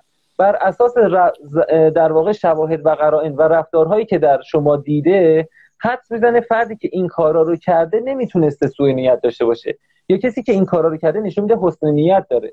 مؤمن و معتقد با تقوا رجل مذهبی سیاسی مدیر و مدبر همه اینها مواردی هستن که تو عمل کرد و رفتار شما شواهد و قرائنی در تایید اونها برای من حاصل می‌شود یا نمی‌شود. درست؟ ببینید من اجازه بدید فرایند یه مقدمه مانندی تکمیل بکنم. برای اینکه از این شاخه به اون شاخه نپریم و بس بی نتیجه نمونه من سعی می‌کنم به انجام بدیم که بریم به بخش بعدی بحث. حتما. ببینید این شرایط کیفی هستش. شرایط کیفی نقش قاضی که در واقع کاری که شورای نگهبان در این مقام انجام میده مشابه کار قاضی هستش مثال حسن نیت رو زدن بنابراین نقش قاضی و برداشت قاضیشون چند بار تکرار کردیم یه مقدار ممکن در ذهن مخاطب به وجود بیاد که قاضی هم به شکلی ولایت کامل و مطلق بر جان مثلا متهم و چیز داره. و اینکه قاضی اولا که یک فرد در جهان معمولی همیشه هیئت منصفه دارید شما. یعنی قاضی یک نفره نمی‌تونه تصمیم بگیره بعد جان کسی بگه از نگاه من تو نداری و بعد بری اعدام شی. بعد دادگاه تجدید نظر دارید شما. بعد دیوان عالی کشور دارید شما. بعد ماده نفر یعنی یعنی اشکالی داره که بر قاضی هم... سه نفر دیگه. اینایی که شما گفتین قاضی بدی قاضی نظر قاضی دیوان عالی نهایت میشن سه نفر. تو هر مرحله هم جداگونه تصمیم می‌گیرن. درست؟ البته حالا کاری ندارم. مثلا تو مرحله تجدید نظر ممکنه سه تا قاضی باشن یا تو دیوان عالی هم همینطور. ولی تو سه مرحله است به عبارت دقیق‌تر. ولی نکته این هستش که مثلا فرض تو مرحله تجدید که سه نفر هستن بالاخره صحبت می‌کنن. دو قاضی رأیشون بر یک چیز یک چیز هست یک قاضی بر چیز دیگه. اینجا چاره جز رأیگیری داریم. ببینید همین الان توی من اگه اجازه بدید من این مقدمه رو تکمیل بکنم فکر می‌کنم خیلی از سوالات دو دقیقه من هیچ نمیگم دو دقیقه تریبون در اختیار شما. بزرگوارید شما. ببینید شرایط عرض کردم. کیفی هستش برداشت منی که می‌خوام قضاوت بکنم. تحقق این شرایط کیفی در شما داوطلب رو خیلی تأثیری پیدا می‌کنه در برداشتی که برداشت حقوقی که من قاضی دارم. و البته برداشت حقوقی خودش چارچوبمنده. اینجوری نیستش که هیچ ضابطه و معیاری نشه براش تعریف کرد. بالاخره چارچوب داره. این برداشت رو من انجام میدم. آقای ایکس مراجعه کرده به عنوان داوطلب. شروع می‌کنیم فرض کنید من و شما و ده نفر دیگه عضو شورای نگهبانی میگیم آقای ایکس رجل مذهبی سیاسی هست یا نیست؟ من با استدلال میگم نیست شما با استدلال میگید هست. درست. من دلایل میارم برداشتم میگم شما هم دلایل میارید برداشتتون میگید. تا قیام قیامت که نمی‌تونیم بحث بکنیم با هم. طبعا باید یه جا نتیجه گیری بکنیم دیگه. چارش چی هستش؟ به رأی می‌ذاریم. به رأی می‌ذاریم. هفت نفر از دوازده نفر بگن به عنوان مثال رجل مذهبی سیاسی هست مشخص میشه که آقای ایکس رجل مذهبی سیاسی هست. آیا به این معناست که فی حق واقع ممکنه رجل مذهبی سیاسی باشد ولی رد شود؟ بله ممکنه به این معنا بشه. تو هیئت وزیران هر نهاد شورایی بخواد تصمیم بگیره همین حالتو داره. تو هیئت وزیرانش همینه تو مجلسش هم همینه. حالا معیارهای مختلف رو من و شما و ده عضو دیگه حقوق در حقوقدان و فقیه شورای نگهبان بحث و بررسی می‌کنیم. تهش رأیگیری می‌کنیم. ممکنه حالا رأیگیری می‌کنیم درست؟ یک نتیجه حاصل میشه. این نتیجه سوالات مختلفی پیش میاد. چرا تو دورهای مختلف متفاوته؟ چرا آقای ایکس تایید میشه بعد رد میشه؟ آقای ایگرگ رد میشه بعد تایید میشه. چرا آقای ایکس نماینده مجلس تایید میشه؟ آقای ایگرگ که اونم نماینده مجلس رد میشه. اینها اگر فقط ما یک معیار داشتیم که مثلا رجل مذهبی و سیاسی ببین شما مثلا فرمودید که آقای ایکس رجل مذهبی سیاسی نیست آقای ایگرگ نیست. نه شاید اینها از این منظر نشد رد نشدن. شاید از منظر حسن امانت و تقوا رد شده باشن. مثلا در سابقه مسئولیتش یه پرونده در دیوان محاسبات داره نشون میده این نسبت به بیت یا مثلا خزانه کشور بی مبالات هستش. خب این نمی‌تونیم بگیم حسن امانت داره دیگه. کسی نگفته رجل مذهبی نیست رجل سیاسی نیست. مدیرم هست مدبرم هست. همه اون شرط داره یه شرط دیگر رو نداره. خب پس نمی‌تونیم الان بگیم به عنوان کدوم شرط رد شده این فرد یا به عبارت دقیقتر احراز نشده صلاحیتش. حالا چی میشه که این افراد تو دورهای مختلف یکی رد میشه یکی رد, نمیشه؟ چند تا فرض رو من مطرح می‌کنم. همه فروز معقولی هستن. اما اینکه چرا کدوم یکی از اینها منتصب به عمل شورای نگهبان باشه دلیل می‌کنم یک فرضی که الان تو جامعه میگن و همه میگن اینه که سیاسی عمل می‌کنه شورای نگهبان. مثلا اومده دیده فلان کسک بیاد رأی میاره گفته اینو رد می‌کنم. گفته اصلاح طلب رد می‌کنم. گفته اصولگراست رد می‌کنم. و امثال هم درست؟ این یه فرضه. و این فرض رو نفی نمی‌کنم. این یک فرض معقوله که سیاسی عمل کنه یا مصلحت سنجی می‌کنه. فرض دوم چی هستش؟ شورای نگهبان دوازده نفرن. ممکنه در دو... می‌دونید که سه سال یه بار سه تا فقیه و سه تا حقوقدان شورای نگهبان عوض میشن. اعضا که تغییر می‌کنن اون برداشتی که از رجل مذهبی و سیاسی بوده تغییر می‌کنه. پس ممکنه تو این دوره با این ترکیبی که الان هستش آقای ایکس بیاد رد بشه. در حالی که همین فرض در دوره پیش تایید شده بود. پس این فرض معقول دیگه است که تغییر ترکیب اعضا باعث تغییر نتیجه عملکرد شورای نگهبان در احراز صلاحیت میشه. فرض دیگه اعضا بر فرض تغییری نکردن. اعضا همون اعضا هستن اما دیدشون عوض شده. من به عنوان حقوقدان ممکنه تو موضوعات مختلف دیدم بنا به دلایلی تغییر بکنه. یعنی من یک برداشتی از رجل مذهبی سیاسی داشتم به عنوان مثال دو سال پیش چهار سال پیش. الان برداشت حقوقی نسبت به رجل مذهبی سیاسی تغییر کرده. پس ممکنه با فرض حتی ثابت بودن همه عوامل یعنی همه اعضا ثابت باشن هیچ تغییر نکرده باشن ممکنه نظر شخصی من نسبت به اون معیار تغییر کرده باشه. فرض معقول دیگه. ممکنه ارزم به حضور شما که همه اینها ثابت باشه. یعنی نه مثلا سنجی کردیم نه سیاسی کاری کردیم نه تعداد اعضا عوض شدن نه نظر اعضا عوض شده. بله سوابق شما فرق کرده. یعنی شما قبلا مثلا هیچ سابقه تصدی مدیریتی نداشتی. من نمی‌تونستم قضاوتی داشته باشم. شما آدم مدیری هستی. الان یه سابقه ای داشتی. من مدیریت تو دیدم میگم بله مدیری مدیر هست. یا برعکس سابقه ای داشتی. من با تحلیلی فکر می‌کردم مدیر نیستی شما. اما یک سابقه درخشانی تو این چهار سال اخیر از خودتون نشون میدین. نظر عوض میشه و میگیم پس تغییر شرایط داوطلبان هم فرض معقول دیگری هستش برای این تغییر نتیجه. حالا با چه استدلالی ما می‌تونیم بگیم که نه؟ شورای نگهبان صرفا به دلیل سیاسی کاری نظرش عوض شده تو دوره قبل ایکس رو تایید کرده و الان رد کرده. نه چهار تا فرض معقوله هر کدوم از اینها نیاز به اثبات داره. فرقی هم نداره. خب من من اگر شما بگید که یک گونی توش هست و یک مجموعه فروز معقول هم توش هست و به خاطر یک از اینها boude من چون وقتی ندونم کدوم فرض در مورد هر کدوم از این کاندیداهای مشخص بوده و نفهمم اصلا نمی‌تونم صحت سنجی و واقع سنجی کنم از ادعای شورای نگهبان. در حال حاضرم شورای نگهبان میگه ما نمی‌تونیم اعلام کنیم چون بعضی از اینها برای از خود کاندیدا بپرسید. فقط اگر اجازه بدید من یک چیزی بگم یک چیزی بخونم. میگه که از اولین حضور این جانب در شورای نگهبان در سال 80 یعنی این رو من لندن نشین نمیگم. این رو تلویزیون بی بی سی نمیگه. این رو آقای آمولی لاریجانی عضو شورای نگهبان و رئیس مجمع تشخیص مسئله امروز نوشته. میگه از اولین حضور این جانب در شورای نگهبان در سال 80 قریب به 20 سال میگذرد. در تمام این مدت از شورای نگهبان دفاع کردم حتی از سالهایی که در قوه قضاییه بودم. اما هیچگاه تصمیمات شورا تا این حد غیر قابل دفاع نیافتم. چه در تایید صلاحیت ها چه در عدم احراز صلاحیت ها سبب این نابسامانی ها تا حد زیادی دخالت های فزاینده دستگاه های امنیتی از طریق گزارش های خلاف واقع در تصمیم سازی برای شورای نگهبان است. به ویژه اگر عضو مسئولی که باید گزارش های محققانه به شورا ارائه کند خود آمدانه چیزی بر آن بیافزاید چنان که از وزارت اطلاعات با قاطعیت تم... با قاطعیت تمام مطلبی نقض کنند حالان که با پرسش از معاونت مربوطه در وزارت اطلاعات به سراحت این مطلب تکذیب می شود بنده از سر دغدغه است برای حفظ شن و اعتبار شورای نگهبان. این فقیر وقتی با چنین وضعیتی مواجه شدم و استدلالهایم را بی تاثیر یافتم این کلام حق متعال را به همکارانم تلاوت کردم که یا ایها الذین آمنوا اتقوا الله و انتظر نفس ما قدمت لقد و تقول الله الله خیر به ما تعملون. ما قدمت صحبت من نیست. این صحبت من نیست. صحبت آیه آمولیه که بله. به عنوان یک از شش فقیه شورای نگهبان میگه نابسامانی در تصمیم گیری ها و میگه تا بله. این حد هرگز تصمیمات رو غیر قابل دفاع نیافتم. خب الان الان ما چگونه می‌تونیم؟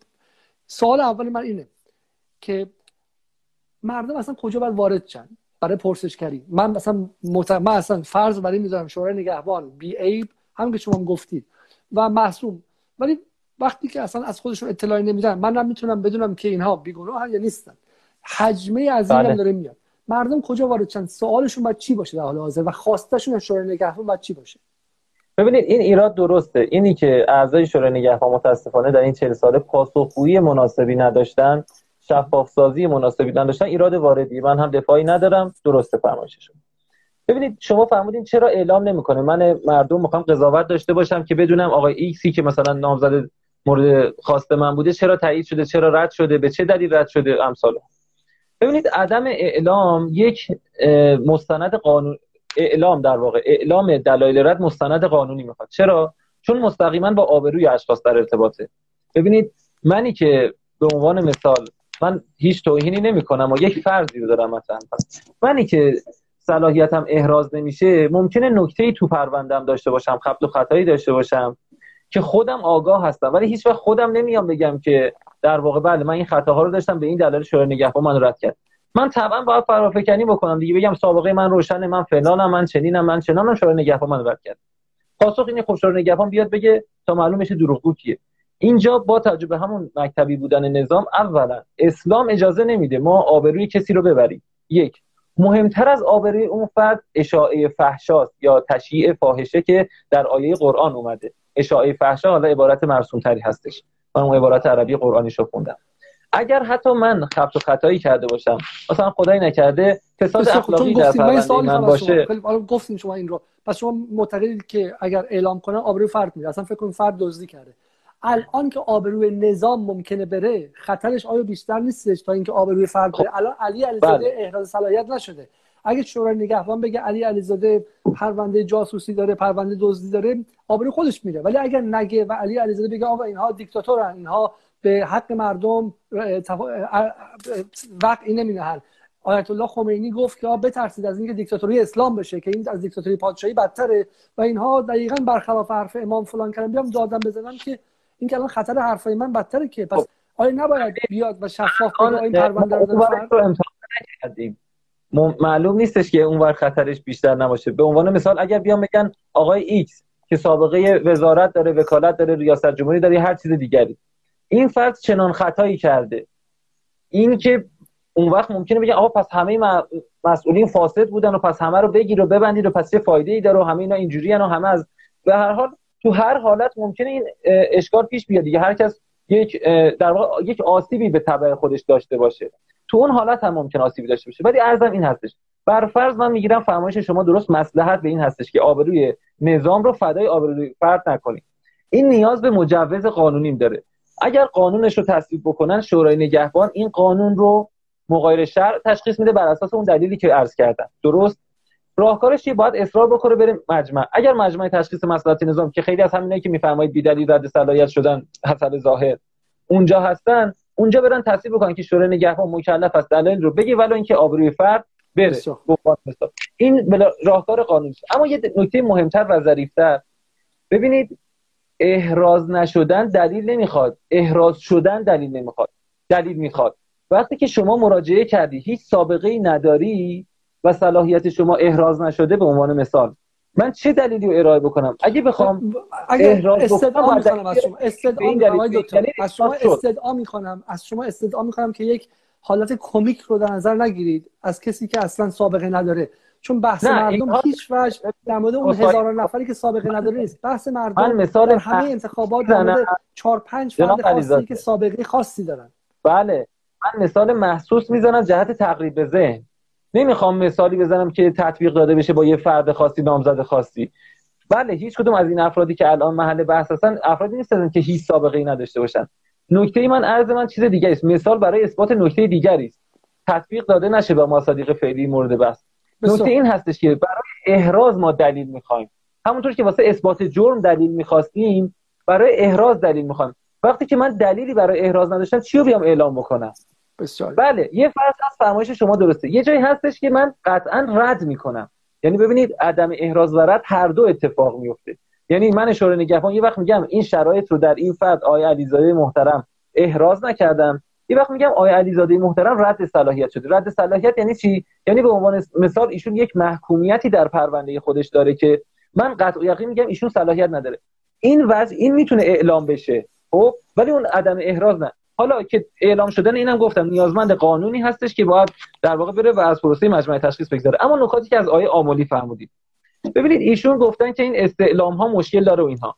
من یه سابقه تاریخی خدمت شما عرض بکنم در برهه مجلس اومد قانونی رو مصوب کرد که در بررسی قانون انتخابات مجلس بود. گفتش که در بررسی صلاحیت داوطلبان مجلس در واقع صرفا شورای نگهبان باید استعلام از مراجع چارگانه ثبت احوال وزارت کشور و ثبت احوال و وزارت اطلاعات و اطلاعات سپاه و نیروی انتظامی و اینها رو داشته باشه درست؟ این رو شورای نگهبان رد کرد و این تبدیل به قانون نشده الان. این قانون نیست. مصوبه مجلس تصویب کرد ولی این شورای نگهبان تایید نکرد.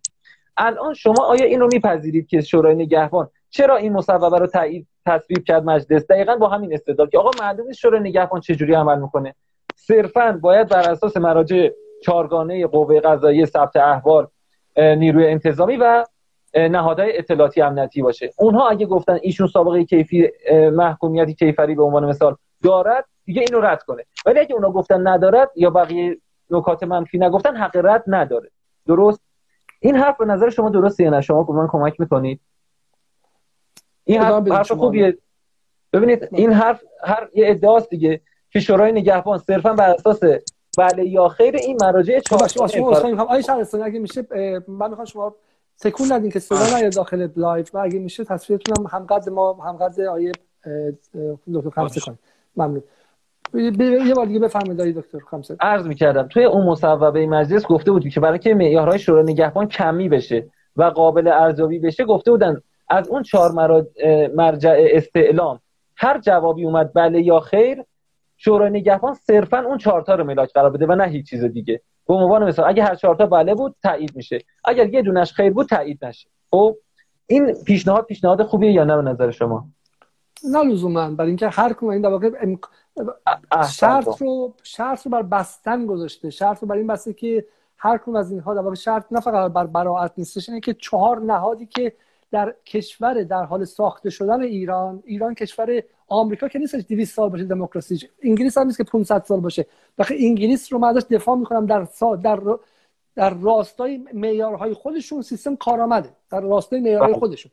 ایران در راستای معیارهای خودش بالاخره بین بالا پایینش هم دعواست دیگه. بحث من خیلی خاص اینه. اینه که چهار تا نهادی که با هم دعوا دارن. الان وزارت اطلاعات و اطلاعات سپاه پنج سال با هم درگیری جدی دارن. از شما از دوستش بپرسید همش میگن ببینید دقیقا مجلس اومده بود این کارو بکنه برای اینکه معیارهای شورای نگهبان کمی بشه و شفاف بشه. دیگه نتونه به قول حالا منتقدین سلیقه خودش رو دخالت بده. دیگه مشخص باشه این یا محکومیت دارد یا ندارد. شورای نگهبان فقط ببینه این چهار تا بلس یا خیره. همین. دیگه نتونه به قول معروف هم مصلحت سنجی بکنه سیاسی کاری بکنه اعمال سلیقه بکنه و همسا خود شما میفرمایید این معیار مناسبی نیست. آقای آمادی هم همینو گفتن. گفتن که معیارهایی که مثلا الان بخشی از ابهامات اینه. الان اگر یک پرونده ای نکنید الان این دوتا روی کرد در برخی از اعضای شورای نگهبان هم ممکنه باشه. تو جامعه حقوقی هم هست. ممکنه بگیم که با همه ایراداتی که شما میفرمایید نهادهای امنیتی می‌تونن داشته باشن ولی ما بالاخره می‌خوایم سنگ رو سنگ بند بشه دیگه. اگه بگیم هیچ نهادی کار تخصصی خودشو بلد نیست خب اینجوری سنگ رو سنگ بند نمیشه من شورای نگهبان چیکار دارم به این کارو که اون نهاد امنیتی بخشی از کارش محل ایراده؟ اگر اون گفت مشکل داره من میگم رد. اگر گفت مشکل نداره خب من خیالم راحت میشه که این از اون منظر مورد تایید. درست؟ بسیار ولی یه یه روی کردم ببخشید این باید تموم بشه به نقطه برسه. جنبندی شماست ببخشید چون بله. قرار بود که بعد پنج بله بله. باشه یک ساعت و عملا تمام وقت به شما داده شد. حتما. این نکته ای که آقای آمولی فرمودن ناظر به همین نظری هستش که شما دادین. من عضو حقوقدان ممکنه بگم که آقا من می‌دونم در کار نهادهای امنیتی اشکال وجود داره. من می‌دونم در کار قاضی ممکنه اشکال وجود داشته باشه. من خودم حقوقدانم دیگه. اگه پرونده حقوقی اون فرد و پرونده قضایی فرد بزنن جلوی من من خودم می‌تونم بگم قاضی درست گفته یا نه. پس من نمی‌تونم هرچی اون نهاد گفت در واقع تایید بکنم مر در واقع مر حرف اون واسه من الزام آور باشه. من خودم باید بررسی خودم رو داشته باشم. همین روی کرد نتیجهش اتفاقا همین عدم شفافیت و عدم کمی شدن و عدم قابلیت ارزیابی میشه که شما بهش انتقاد می‌کنید. وقتی که نهاد امنیتی یا نهاد قضایی گفتش که ایشون محکومیت داره شما میگی من خودم بررسی می‌کنم این نظر نهاد قضایی رو می‌ذارم کنار. خب ثمرش چی میشه؟ الان فردا مردم به شما نمیگن که آقا قوه قضاییه داریم دادگاه داریم رفته بررسی شده. به قول شما سه مرحله بعدی تجدید نظر دیوان عالی همه اینا ترس رفته محکوم شده. حالا شما میگی من تکی بررسی می‌کنم میگم نه این مشکلی نداره این محکومیت کیفری چون من خودم پرونده رو بررسی کردم نظرم چیز دیگه ایه. هر دو طرفش نکات درستی داره و نکات قابل انتقاد. پس ما هر کدوم رو بگیریم طبعا محل انتقاد باز خواهد.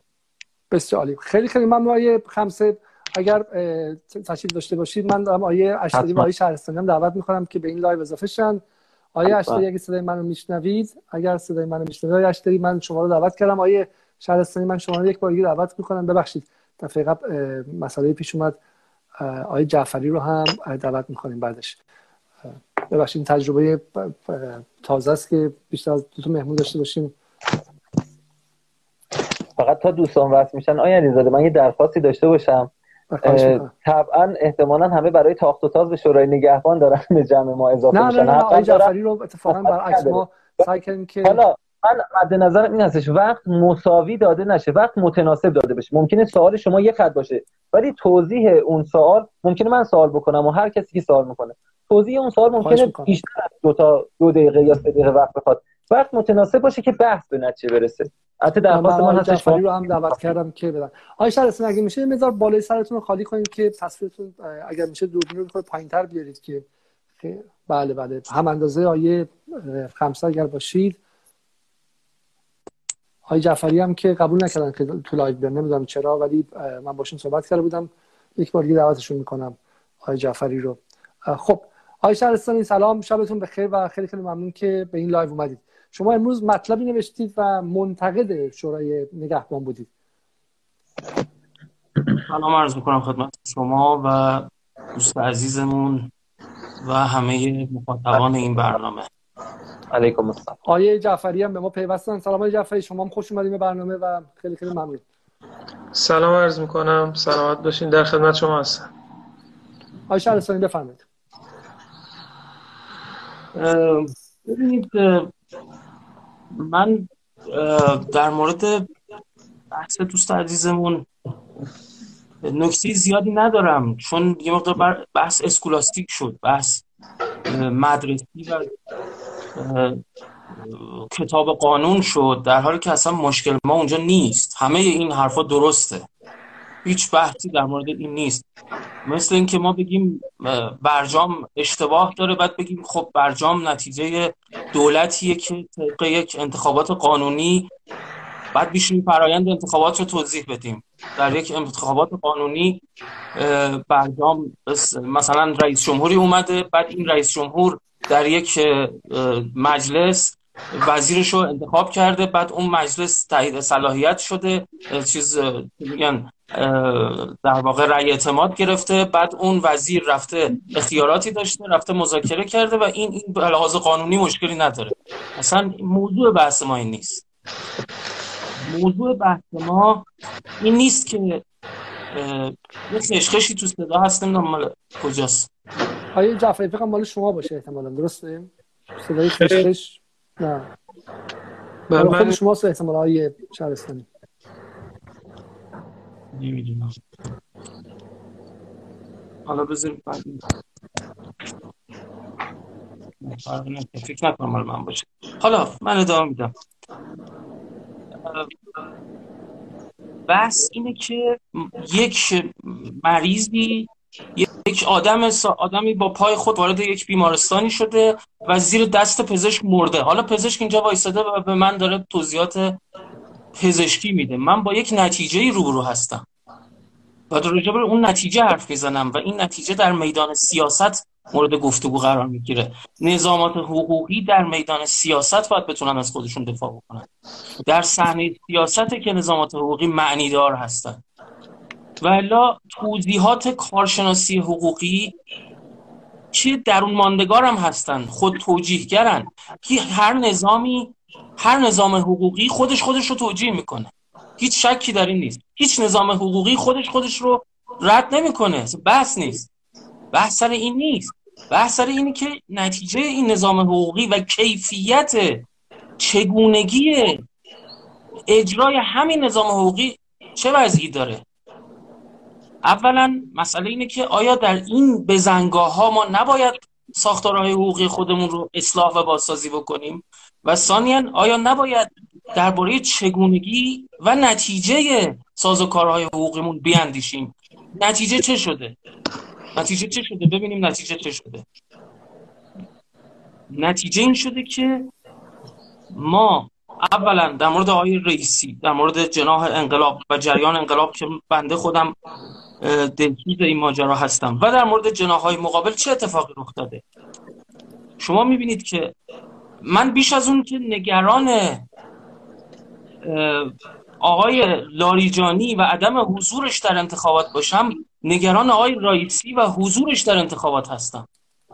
نگران آقای زاکانی و آقای جلیلی هستم که به مسابه در واقع نیروهای سیاسی بیرقیبی که مهره های یک نظام سیاسی هستند که بی انتخاب باید در یک انتخابات غیر رقابتی حالا جدای از آقای رئیسی دیگران در واقع کاندیدای پوششی یک نامزد بیرقیب هستند ما داریم نیروهای سیاسی رو اینجوری تلف می‌کنیم. من بیش از اون که نگران لاری آقای لاریجانی باشم که اصلا نگرانش نیستم.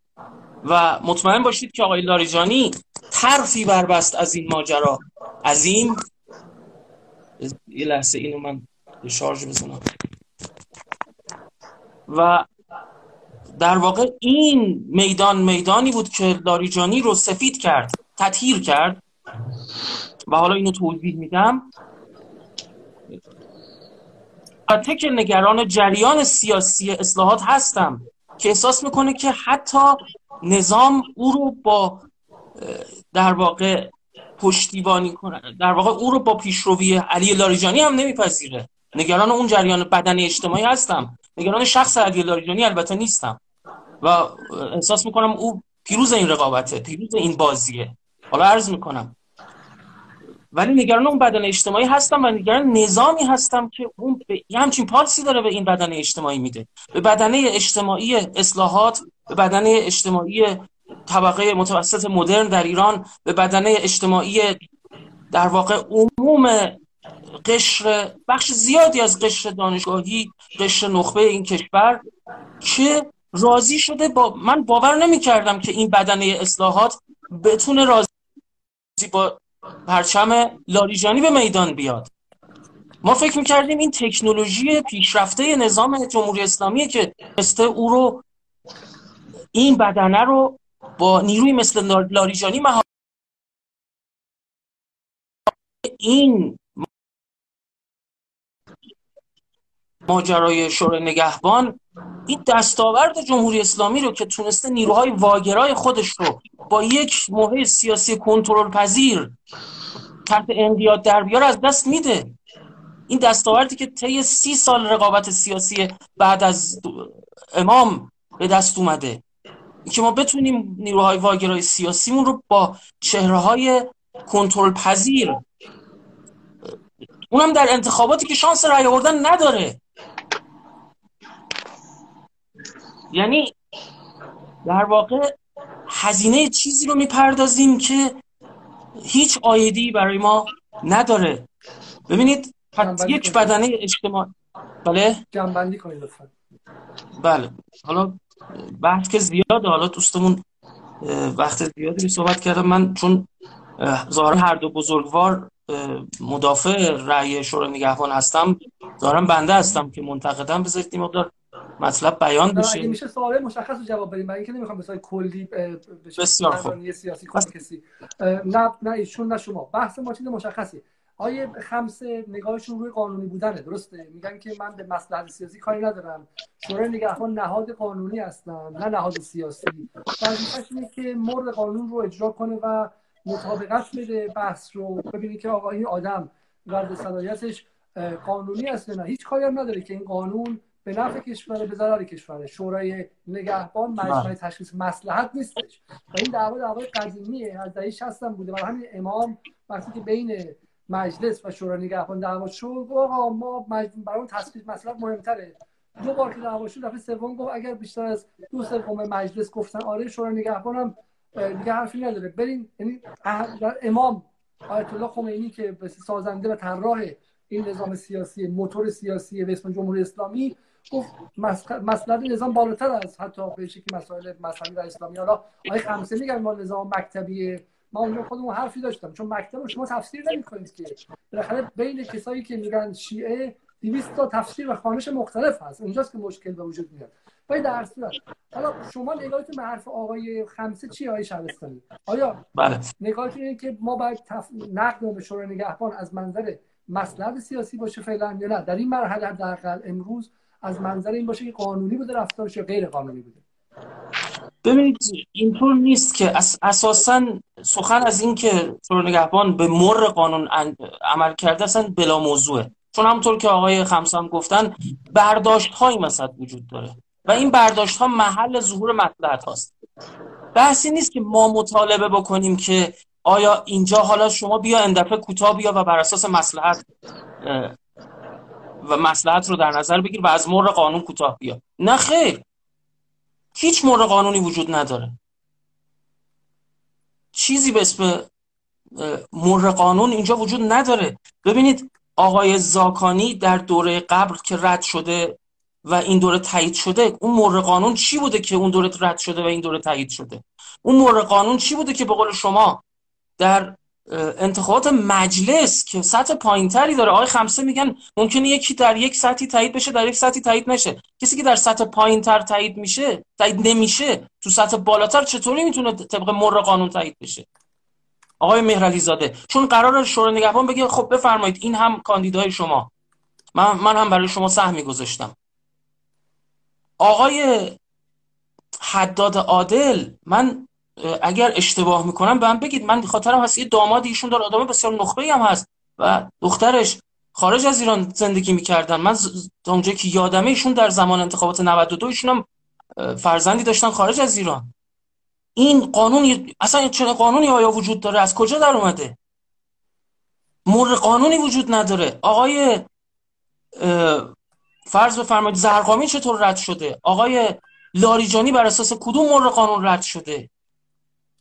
ببینید آقای پزشکیان بر اساس کدوم مر قانون رد شده؟ ببینید مر قانونی وجود نداره. آقای اشتری سلام شبتون بخیر. به جدال امشب درباره رد صلاحیت خوش اومدید.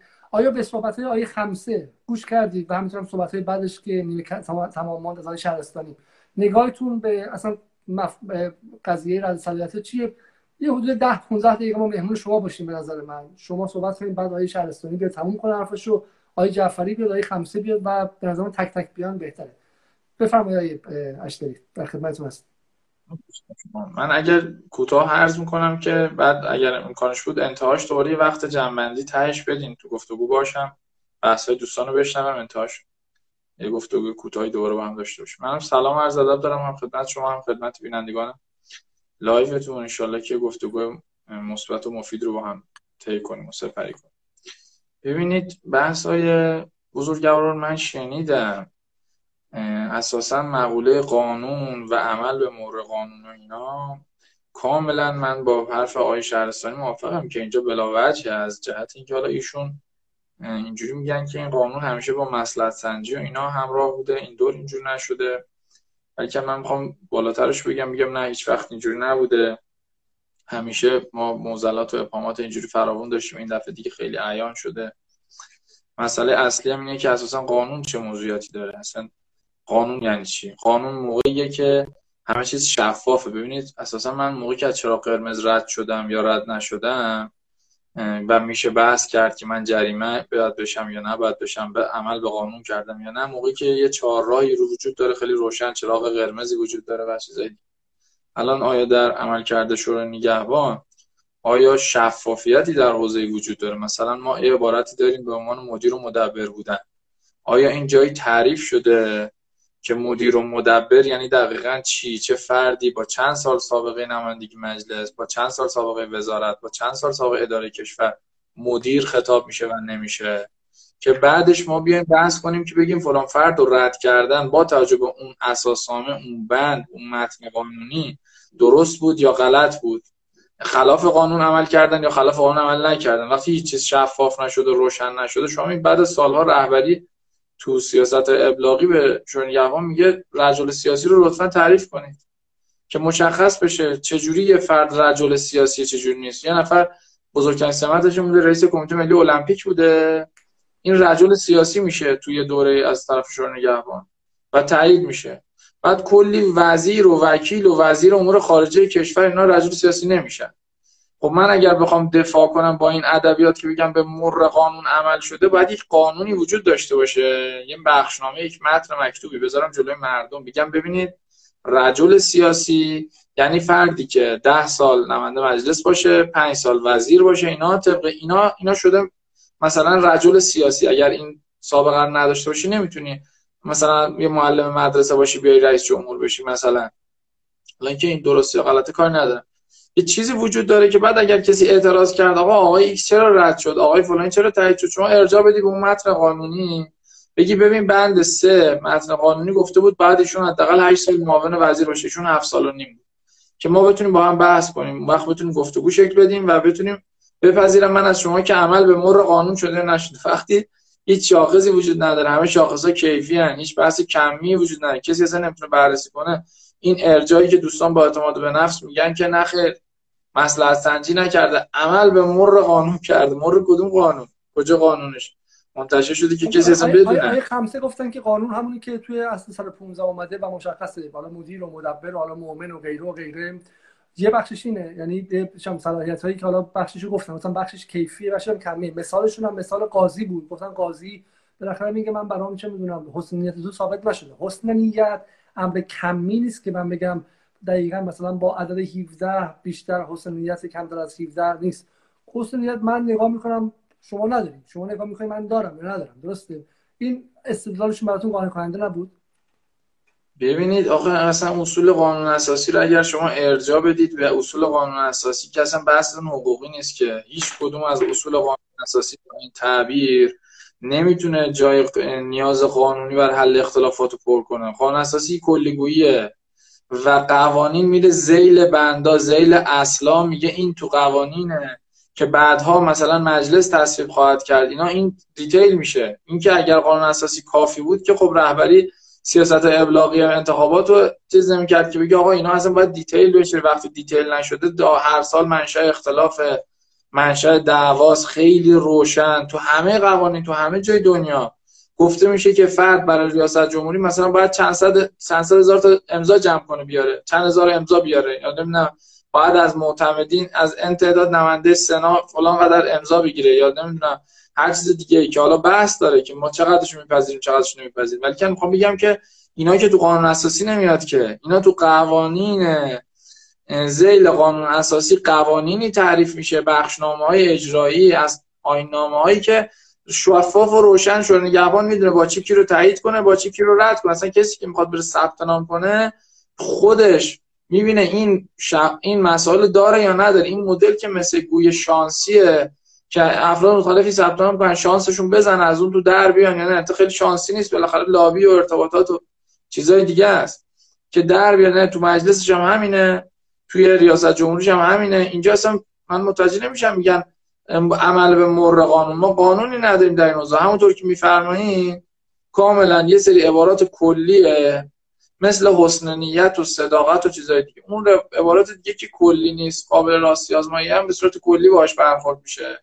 چون نه شورای نگهبان هر نهاد دیگه ای از شفاف شدن حدود و اختیارات وظایف و مسئولیت و عملکرد و اینا فراریه همه نهادها اینجوری به خاطر اینکه حوزه‌ای که شفاف بشه قدرت شما کم میشه. قدرت اعمال نظر شما کم میشه. شما دیگه نمی‌تونی با اراده کسی رو رد کنی یا تایید کنی. ببینید توی مدل حالا مثلا آقای جنتی اون مسائلی که خاطراتی که میگن از دوره پیش که چجوری آقای روحانی رو تایید کردن خب ببینید اگه ساختاری وجود داشته باشه که بگه این آدم اگر پرونده حقوقی داره پرونده کیفری داره پرونده اقتصادی داره این حکم محکومیت داره یه بحثه اگه نداره یه بحثه اگر من این یعنی دوره مسئولیتش بس. اگه ساختار وجود داشته با توصیه نمیشه که شما بگی آقا یه صلوات بفرستید یه چای بخورید یه گلو یه بار دیگه رأی کن. دو نفر. تعیین صلاحیت آقای روحانی دفعه قبل چی؟ داستانی که برخی از نگهبان تعریف کردن که ایشون رأی نیاورد. آقای جنتی گفت آقا من ایشون رو می‌شناسم. یه گلوی تازه کنید یه بار دیگه رأی گیری کنیم. دو نفر دیگه به ایشون لطف کن رأی بدن ایشون ان تایید کنیم. ایشون دو نفر دیگه رأی دادن آقای روحانی رأی آورد. بعدا اعضای شورای نگهبان من از نزدیکان یکی دو تا از اعضای شورای نگهبان خودم شنیدم. گفتن آقا چرا ایشون رو تایید کردیم؟ بنده خدا گفته بود که حالا اینشون که رأی نمیری روحانی هم باشه توی انتخابات. بالاخره آقای هاشمی هم که هست شده یه بخشی از اصلاح طلبان گزینه داشته باشن گو یهو اومد نظرسنجی و اینا یهو واجا گفتم آقا می‌دونی اون که تایید کردی؟ رئیس جمهور شد. بنده خدا خیلی هم درگیر اخبار نیستن این بزرگوار بخششون. جا خورده بود که آقا داره رئیس جمهور میشه بله. آقایی که با یک صلوات بفرستید و اینا حالا یه بار دیگه رأی گیر کنید اما این تو ساختار غیر شفاف دوره همیه دیگه وقتی که شاخصی وجود نداره وقتی که مبنایی وجود نداره وقتی که نه قابل کنم. حالا الان مدافعان شورا میگن بسیار خوب. اصلا حالا اینکه شما معتقدید که این سیستم کار می‌کنه نمی‌کنه به کنار. ولی باید این قانون اساسی رو عوض کنیم. قانون اساسی گفته بالاخره برای انتخاب فقها و حقوقدانان شورا یه مکانیزمایی هستش. اینه که حقوقدانان رو باید قوه قضاییه معرفی کنه. این حقوقدانان بخشش رو آیه عاملی داره معرفی کرده درسته؟ زمانی که رئیس قوه بله. بوده. بخش از فقها رو هم بعد داخلش هم می‌دونم حالا یک مکانیزمی برای معرفیش هستش. این آدما بودن و این آدما حالا درست یا غلط نگاه و نظرشون اینه. اگر دوست ندارید برید قانون رو عوض کنید. الان شما به این چه جوابی می‌دید؟ ببینید آقای علیزاده اصل حکمرانی ما داریم در مورد حکومتداری حرف می‌زنیم. تو حکمرانی قانون اصلا کارکردش اینه. شفاف میشه روشن میشه برای اینکه ضریب اعمال صلایق ضریب حدود اختیارات افراد نظرات شخصی اینا رو بگیره. اصلا قانون یعنی این. قانون یعنی یه چیزی که مکتوب شده. بنده بشینم پشت اون میز آقای جنتی بشینه پشت اون میز هر کسی دیگه بشینه پشت اون میز. قانون وجود داره اساسنامه وجود داره آیین نامه وجود داره و با تجربه اینکه اینا وجود داره اصلا نمی‌تونیم خلاف چیزی که مکتوب هست و وجود داره عمل کنیم. مسئله اینه که ما وقتی قانون نداریم اینه که نه قانون اساسی کلیات رو گفته بله مدیر و مدبر و چیزای دیگه رجل مذهبی و رجل سیاسی باشون خب این باید بیاد تو قوانین پایین دستی دیتیل بشه تعریف کنن که آقا رجل سیاسی یعنی چی؟ و تو شاخص بدن. میگن آقا فردی بخواد نامزد ریاست جمهوری بشه باید انتداد سال وزیر داشته انتداد سال اینا و مشخص. و اون وقت دیگه هر کسی اصلا قبل از ثبت نام می‌تونه بفهمه که تایید میشه یا نمیشه. یعنی خیلی روشن شرایط شما داری ویژگی رو داری تایید میشی. اصلا این چیزی نداره که و اینکه شما می‌تونی کشور اداره کنی یا نه اصلا اینا اتفاقات عجیب و غریب و جدیدی که داره رخ شما ببینید امسال شما میگم تو بعد برنامه رو برای من بفرستن. من ببینم اصلا کسی برنامه داره یا نداره. اصلا با کدوم یکی از اصول قانون اساسی اینا جور در میاد؟ بله با عبارات کلی میشه که شورای نگهبان باید نظارت داشته باشه بر حسن اجرای نمیشه چی با عبارات کلی میشه نسبت ولی آقا اصلا مردم دیگه هر چی انتخاب کنن. اینکه طرف تیم داره یا نداره می‌تونه اداره کنه یا نه نمی‌تونه برنامه داره یا نداره اینا چیزایی که مردم تصمیم می‌گیرن که اینو تایید کنن به این رأی بدن یا ندن. در این حد جزئی و دیتیل شورای نگهبان ورود کردنش که بدون شفافیت عمل کرد و وظیفه این کار انجام میده خیلی مشکلات جدی جوان. شما ببینید تو همین اعضایی که تایید شدن من از همین این دور و دورهای قبل افراد متعدد می‌تونم برای شما اسم ببرم که حالا آقای لاریجانی سر زبان افتاده که ایشون دخترش خارج از کشور و اونم چیزای دیگه و به خاطر این افراد متعددی رو الان میشه اسم برد و با هم قیاس کرد که شما اصلا نمی‌تونید بفهمید. هیچ کسی نمی‌تونه بفهمه. حتی شورای هم نمی‌تونه توضیح بده. هیچ وقت هم توضیح نمیده که به چه دلیل این انتخاب شد و اون نشد. مثلا شما فرض کنید مثلا من اینم بگم من همین امروز با یکی از این بزرگواران با یه واسطه یکی از نزدیکان این اعضای شورای صحبت می‌کردم گفتم توضیح بدید ببینم آقای زاکانی چجوری یه دور اومد. صلاحیتش احراز نشد و این دور صلاحیتش احراز شد. این بنده خدا خیلی روشن برگشت گفتش که خب افراد جابجا شدن دیگه افراد عوض شدن دیگه. ترکیب شورا که اون ترکیب سابق نیست. واسطه اون برای اونا احراز نشده برای اینا احراز شد. بدون اینکه بخواد چیز کنه یعنی کاملا با صداقت اینو توضیح داد. گفتم یعنی واقعا ببین چقدر موضوع شکمیه. اصلا قانونی وجود نداره. ماجرا خیلی دور همیه.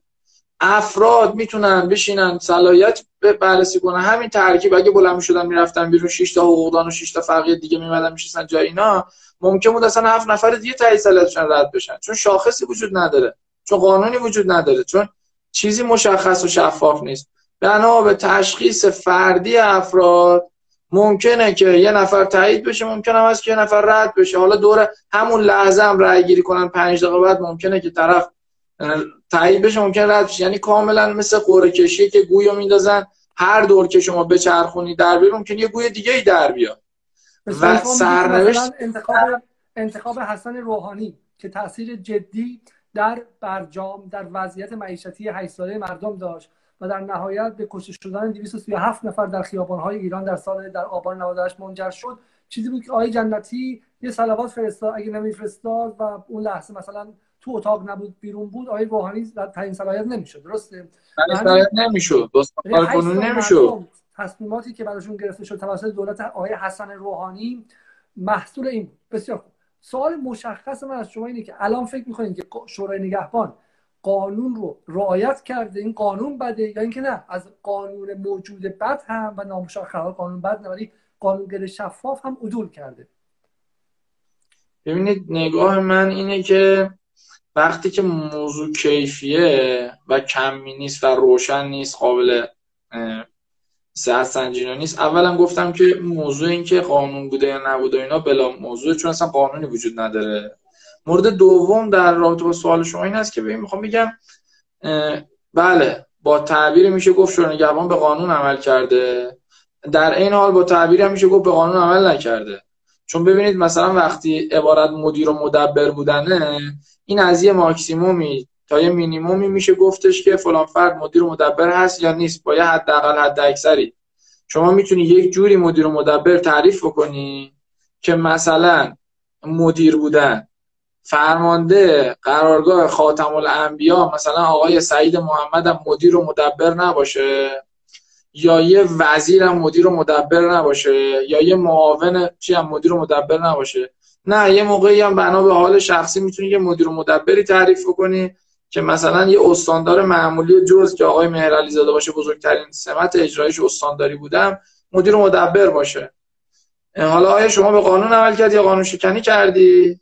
نه وقتی موضوع حداقلی و حد اکثریش انقدر شکاف داره یه طیفی رو در بر می‌گیره نه شما می‌تونی هم به قانون عمل کرد هم به قانون عمل نکرد مثلا بس نتیجه ببینید مثلا توی قانون هست نامزدا باید جز رجال مذهبی کشور باشن. خب رجال مذهبی همونطور که می‌دونید با عبارت مذهبی باشن فرق می‌کنه. یعنی وقتی میگن طرف و جز رجال سیاسی باشه با اینکه سیاسی باشه فرق سیاسی یعنی یه راننده تاکسی هم سیاسی می‌تونه باشه. یه فعال دانشجویی هم سیاسیه. ولی رجال سیاسی معنای دیگه ای داره مذهبی هم همینطوره. ممکنه بعد افراد زیادی تو جامعه ما مذهبی باشن. ولی نامزده انتخابات بعد جزو رجال مذهبی کشور باشن حالا رجال مذهبی رو میشه تعریف حداکثری ازش ارائه داد که بگی آقا رجال مذهبی یعنی که مثل مرحوم بازرگان مثل آقای خامنه ای مثل بقیه رؤسای جمهور مثل جلالدین فارسی مثل بقیه نامزده و رؤسای جمهور یک کتابی در حوزه تفسیر داشته باشن یه پژوهش دینی کردن یه کاری کرده باشن. میگه آقا رجال مذهبی یعنی این. و من غیر اینو تایید نمی‌کنم. یه موقعی هم هست که نه. شما می‌تونی حداقلی بگیری رجال مذهبی رو. هم آقای قالیباف رجال مذهبی بشه هم آقای میرسلیم رجال مذهبی بشه هم آقای مهرعلی زاده رجال مذهبی. اصلا شما نمی‌دونی رجال مذهبی رو چجوری احراز کردید برای اینا. یه مش دکتر و مهندس و اینا هم که ممکنه مذهبی باشن. جز رجال مذهبی کشور که نیستن ولی شما اونجایی که اراده کنی اغماز می‌کنی. میگه حالا رجال مذهبی سخته. نمی‌کنم. مثلا حالا تو این جمعی که الان تایید شده فقط آقای رئیسی رو بشه جز رجال مذهبی یه جوری چیز کرد که معمم و ملبسه بقیه چطور جز رجال مذهبی میشن؟ نیست. چون تعریفی ازش نیست. شاخصی نداره متری نداره شاغولی نداره. مثل یه مصاحبه مثلا جذب مثلا دکتری توی دانشگاه یا مثل هر چیز دیگه ایه میگه آقا من دلم خواسته تشخیص دادم که اینا جز رجال مذهبی هن همش هیچ هیچ جنبندی کنیم چون الان آیه خمسه اومدن. آیه خمسه فقط می‌خواستن جواب بدم به شما. اگر میشه می‌خواین یه جنبندی کنید شما یه تناقضات خاصی هم امروز تو توییتاتون گفتین. یعنی سوالای مشخصی از شورا کردین. اگر میشه تو یکی دو دقیقه جنبندی کنید که من برم سراغ آیه خمسه که به شما جواب بدم. بله. ببینید فراوون دیگه. گفتم اینجا رو یه جنبندی کنم بعد برم سراغ اون بس این بس اصل بس این که ببینید شاخصا تعمدن کاملا کیفی هن و سالیان سالم تلاشی برای کمی کردنش یا شفاف کردنش یا روشن کردنش صورت نگرفته. برای اینکه دست برای رد یا تایید افراد باز بشه وقت شما با یک سیلی از پارادوکس و تناقض و اینا مواجهی در تایید و رد آدما که نمی‌دونید چجوری مثلا فلان فرد در انتخابات مجلس تایید شده در ریاست جمهوری رد شده. همزمان فرد دیگه وجود داره که در مجلس تایید شده در اینجا رد شده. اصلا شما نمی‌دونید. هیچ توضیحی وجود نداره که اینا چجوری اونجا رد شده. این تایید شده یکی اونجا تایید شده اینجا رد شده. بعد مسئلهش اینه که چون مشخصا شما گفتیم برای مخاطب جالبه. شما میگید که چطور دو نفر این لاریجانی پزشکیان در مجلس تایید شدن در ریاست جمهوری رد شدن یک نفر در همان مجلس یعنی مهرعلی زاده در مجلس رد شده در ریاست جمهوری تایید شده. دو نفر در یک دوره رد یک دوره تایید شده یعنی زاکانی دفعه قبل رد شده این دفعه تایید شده. قرضی دفعه قبل تایید شده این دفعه رد شده. در دوران ریاست کسی که خودش دخترش سالات خارج از ایران یعنی آی روحانی از وزیر اطلاعاتی که دخترش مقیم اسکاندیناوی یعنی سوئد و نروژ استعلام دختر یکی از نامزدهای انتخابات که مقیم آمریکا رو گرفتن و رد شد. در همین دور صلاحیت یه نامزد دیگه آقای زاکانی که داماد و دخترش ساکن اروپا بودن از مثل این برگشتن. چیز شده رد تایید شده. و کسی هم نمی‌دونه محسن هاشمی سعید محمد و زرقامی چه کم از مهرعلی دارن. معلوم نیست دکتر حسن صبحانی به عنوان یکی از پرکارترین نمایندگان تاریخ مجلس انقلاب چه کم از قرضی و هاشمی تبا داره که در هر دوره حتی اجازه حضور در مناظرات تلویزیونی و گفتگو مردم رو درباره ریشه های تبعیض و نابرابری و درهای اقتصاد ایران پیدا نمی‌کنه و صلاحیت میشه. مشخص نیست چطور یه نفر در مجمع داره مصلحت نظام تشخیص میده. و همزمان تایید صلاحیتش که مشارکت گره خورده مصلحت نظام نیست که رد احمد نژاد. و حالا این بخش از های شما بودش. خب من فکر اینجا وایسیم. اگر اجازه بدیم بریم سراغ آیه خمسه. آیه خمسه دو دقیقه شما فرصت بدین که رفت و برگشتی بشه. بفرمایید. بله. البته من بخش مهمی از فرمایشات جناب اشتری رو پاسخ داده بودم. نمی‌دونم ایشون عرایز بنده رو شنیده بودن یا نه. من از بعضی از ادبیات ایشون استفاده نمی کنم طبعا ولی تعجب می‌کنم. مصداق فرمایشات های اشتری حمله بر جسارت نشه. مصداق اینه که ما بگیم حسن و حسین هر سه دختران معاویه بودن. بعد اون وقت من الان نمی‌دونم کدومو جواب بدم. یعنی ماشاءالله طیفی از اطلاعات غلط. من مثال می‌گیرم پشت سر هم عذرخواهی می‌کنم یه ذره سرعت هم بیشتر می‌کنم چون زمان کمی می‌خوام نکات بیشتری رو پاسخ بگم ایشون گفتن قانون آینامه نداریم هم گفتن تعمدن کیفی تنظیم شدن ببخشید اینا رو که شورای نگهبان تنظیم نکرده. قانون اساسی رو مگه شورای نگهبان تنظیم کرده؟ برفرض کیفی هم باشه تعمدی نبوده. تعمد هم باشه تعمدش به شورای نگهبان ربط نداره ملت هم به این رأی دادن. کیفی تنظیم شده بله چون اقتضای نظام مکتبی همینه. مگه اینکه ما بگیم ما اسلام رو قبول نداریم خب طبعا یه خارج از کانتکست جمهوری اسلامی بخوایم صحبت بکنیم اصلا موضوع بحث متفاوت میشه. نکته دیگه گفتن کمی هم نشده. من تعجب می‌کنم.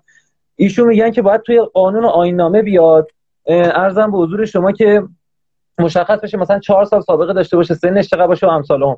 تا دیروز به شورای نگهبان می‌گفتن چرا این ضوابط مشخص نکردی. شورای نگهبان رفته ضوابط مشخص کرده. توی مصوبهش آورده. مثل اینکه ما یادمون رفته حافظ تاریخمون من نمی‌دونم اندازه دو هفته هم یعنی تاریخ انقضا نداره.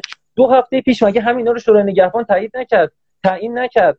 دولت اومد این مصوبه رو بلا اثر کرد و اون وضعیت ثبت نامه دوباره پیش اومد.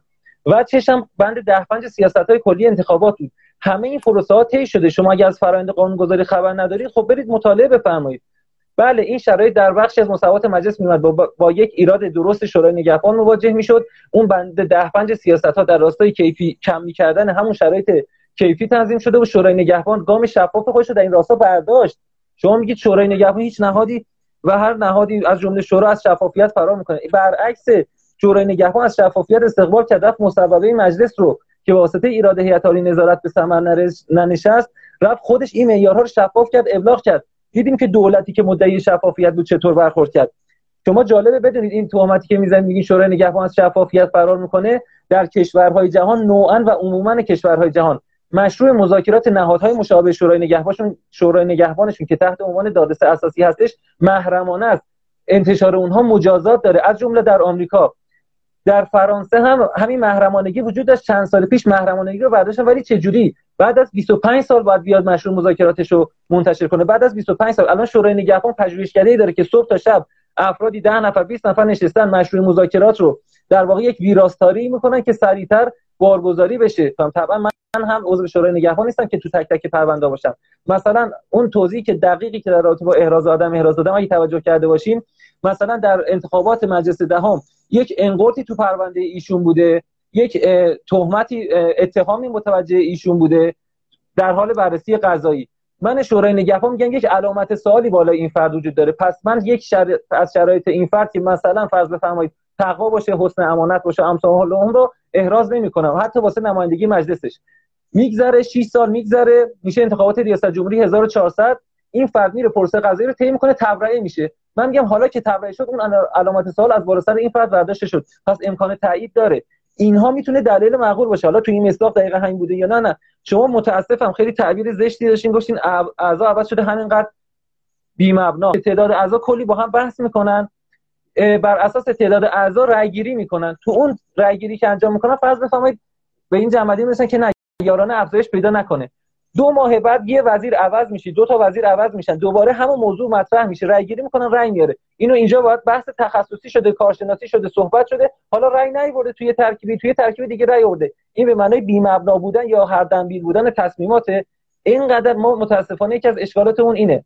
شورای نگهبان اومده نیومده در واقع عملکرد خودش رو مبانی توجیهیش رو بگه. این اشکال شورای نگهبان.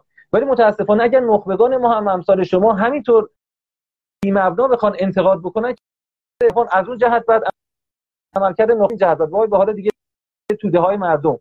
الان توی مصداق های مختلفی که شما فهمون میگی مر قانون ارزم به حضور اما من مثال آی جنتی رو بگم ماشاءالله چون خیلی چیزا بوده. شما می‌گفتین تو جزئیات و دیتیل که من خوشم نمیاد از کلمه خارجی استفاده بکنم شورای نگهبان ورود کرده به این غلطه. خودتون مگه نمی‌گفتین قانون اساسی یه چیز کلی باید جزئیاتش بیاد؟ آیا شهرستانی اگر میشه توی یکی دو دقیقه جمعنی کنید سوال ما از شما این بود که آیا الان توی این مرحله یعنی 24 ساعت بعد از اعلام نتایج 17 ساعت بعد از اعلام نتایج بعد سوال ما این باشه که آیا شورای نگهبان قانونی رفتار کرده یا نه؟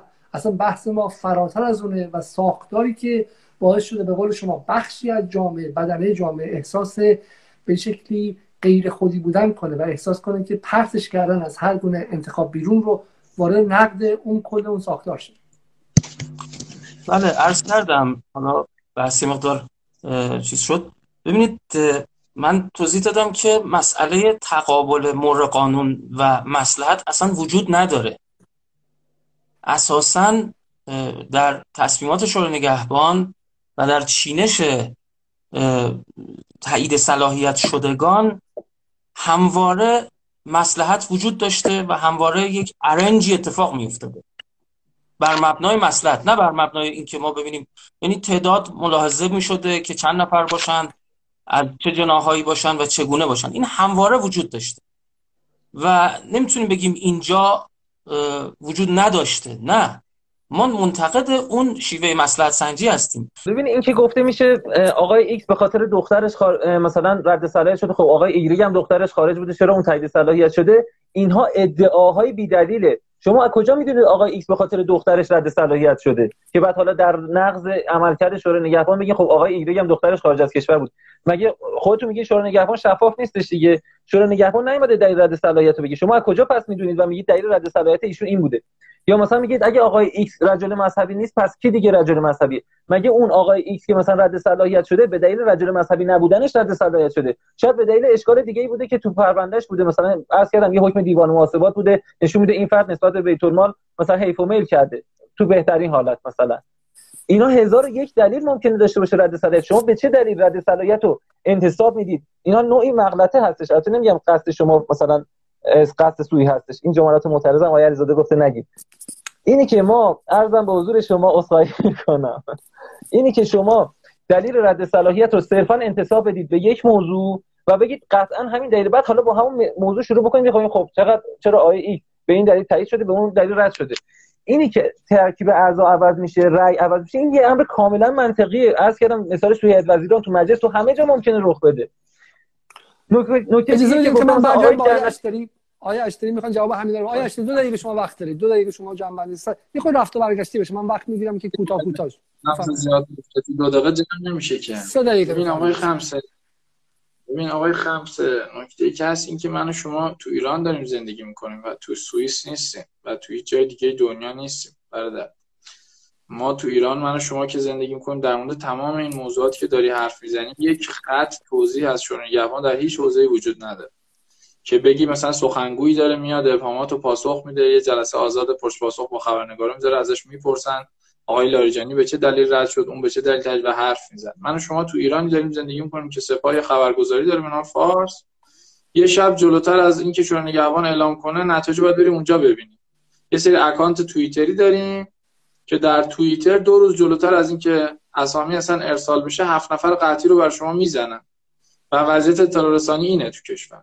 و وقتی من و شما داریم توی همچین برهوتی از اطلاع رسانی و شفافیت اینا با هم گفتگو می‌کنیم و این حجم این وضع اطلاع رسانی و وضع اقناع افکار و وضع توضیحات اینا من ناچارم که وقتی با شما حرف بزنم به همینا رفرنس بدم. میگم اینا میگن که آقای لاریجانی رو رفتن تعهد بگیرن که بگو فرزندان اینجوری میشن سفرشون چی میشن برمیگردن ایران اینا ایشون تعهد نده گفتم زندگی اونا رو من نمی‌تونم سرنوشتشون تعیین کنم و اینا چی رد شد مثلا.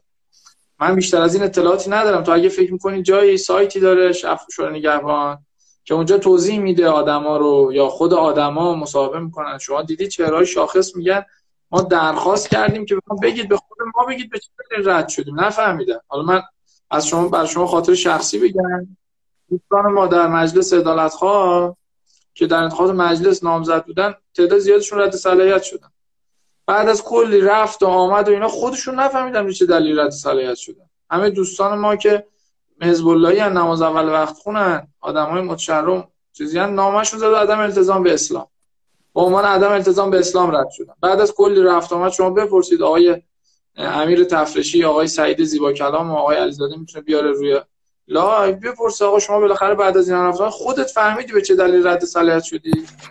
اصلا قانون نداریم. برای اعلام عمومی شد. نمی‌دونم نشرش چیز و آبرو و اسلام ما داریم و بقیه کافرن. این چیزا دارن من بحثا بکنم.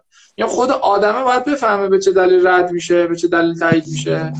آقای علی متحری و آقای تاجزاده و این تیف دوستانی که حالا گرایش به اصلاح طلب اینا هم دارن که تو هر دوره میگن آقا ما هیچ چیزی برای آبروی اینا به عمومی اعلام کنید به مردم که به چه دلیل ما رد شدیم.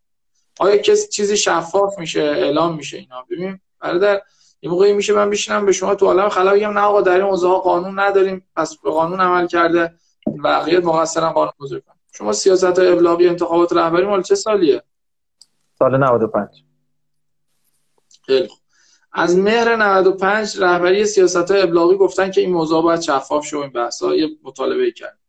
از مهر 95 جا؟ سال 96 شورای نگهبان تصویب کرد. این مسببه که دو هفته پیش جار و جنجال شد اصلاحیه مسببه 96 شما بله. مطالعه کرده بودید؟ اصلاحیه که خیلی در موردش بحث است و هیچ کدوم از این معضلات و مشکلاتی که در مورد چالش بنیادین انتخابات میگیم که پروسه انتخابات بازه زمانی انتخابات و کاملا یه انتخابات هیجانی یه هفته یعنی بزرگوارایی که این هفته تایید کردن که جمعه بعدی باید با هم مناظره کنن. و با بازی انتخابات شورای دانش آموزی هم یه دو ماه جلوتر میگن که اینا برن مثلا مطلبی آماده کنن فضای چیزی. ولی که می‌خوام خب این فضای هیجانی انتخابات این وضعیتی که داریم از سال 95 تا حالا قرار بود اصلاح بشه و اینا و اصلاحیه بزنن به مصوبات و به چیزای دیگه. به نظر چرا دو هفته مونده به انتخابات این اتفاق رخ میده؟ بگم. یعنی ما از سال 90 حالا شورای نگهبان آره بزن جوانتون تموم شد بگین دیگه. دارم می‌پرسم نه فکر کردم منظورتون اینه که الان بگم. قانون گذاری داره بالاخره یا نداره؟ اگر داره و می‌خواد قانون بذاره خب ما سوال داریم در مورد انتا خلای انتخاباتی که داریم. و انتا مشکل سازوکار گپداری که داریم و اصلاح اگه نداره و حق قانون گذاری نداره میگه اصلا مسئولیتش با من نیست. خب چرا قانون گذاری می‌کنه؟ یه دعوای شطرگاف فلنگی که نمیشه که در این سیاست ها رو که ابلاغ کرد اختلاف پیش اومد گفتن آقا شما حق داره قانون گذاری کنه یا حق نداره قانون من اگر از شما بپرسم این چه وضع افتضاحی تو انتخابات تو کشوره؟ که تا 20 روز مونده به انتخابات هنوز نامزدا معلوم نیستن. تا چند روز مونده به انتخابات هنوز معلوم نیست تهش کی تهش شما میگه آقا اینا که بهشون یوان رفتن اینا قانون بعد کسی دیگه قانون بزن اگر در مورد افتضاح وضعیت قانون انتخابات تو کشور بپرسم که می‌دونی افتضاح بودن وضعیت انتخابات یک موردش مسئله بررسی صلاحیت هاست. خیلی فاجعه اساس کار انتخاباتی کشور. و شما میگی که اینا بهشون نگهبان ربطی نداره. بقیه باید برن قانون بذارن. مجلس بذاره بعد من به شما برسم بگم خب دو هفته مونده به انتخابات. این تعریفی که ارائه دادی بحث های دیگه اینا مستاق قانونگذاریه. آیا شما در این حد اختیارات داری اینا میگی بله ما باید قانون شورای نگهبان طبق قانون. خب خب این منطقش منطق زیر سوالیه برادر. یعنی بالاخره اگه شما اختیار قانون گذاری داری هر افتضاحی در سازوکار انتخاباتی کشور وجود داره باید پاسخگو باشی که شما بابتش جریان نساختین. این مطلب. یه بخش از این نکاتی که گفتی رو به نظرم ببین شما خودت قائل به اینی که هیچ توضیحی در وجود نداره؟ اصلا نمی‌دونی به چه دلیلی یه نماینده مجلس رد شدی نماینده دیگه تایید شد مثلا حسن صبحانی که اسم بردن سه دوره نماینده مجلس بوده. جز سه چهار تا پرکارت نماینده مجلس تاریخ انقلاب. آقای زاکانی هم چهار دور نماینده مجلس بود. حسن صبحانی معاون وزیر بوده. آقای زاکانی سابقه معاون وزیری نداره. رئیس سازمان بسیج دانشجو بوده. اگر اینو مثل اندازه همون در نظر بگیریم حسن صبحانی و آقای زاکانی اگه مسئول بسیج دانشجویی رو در معاون وزیر بگیریم تقریبا رزومهشون یکی. شما اصلا هیچ توضیحی وجود نداره. هیچ جایی هیچ کنفرانس خبری پشت پاسخ وجود نداره که توضیح بده چرا این حسن صبحانی هر دو رد میشه و آقای زاکانی تایید میشه این دور. و نامزد ریاست همین این دور آقای صبحانی رد شد. و آقای صبحانی که احتمالا فساد اقتصادی و اخلاقی و نمی‌دونم دخترش خارج چیز دیگه هم بهش نمیچسبیده.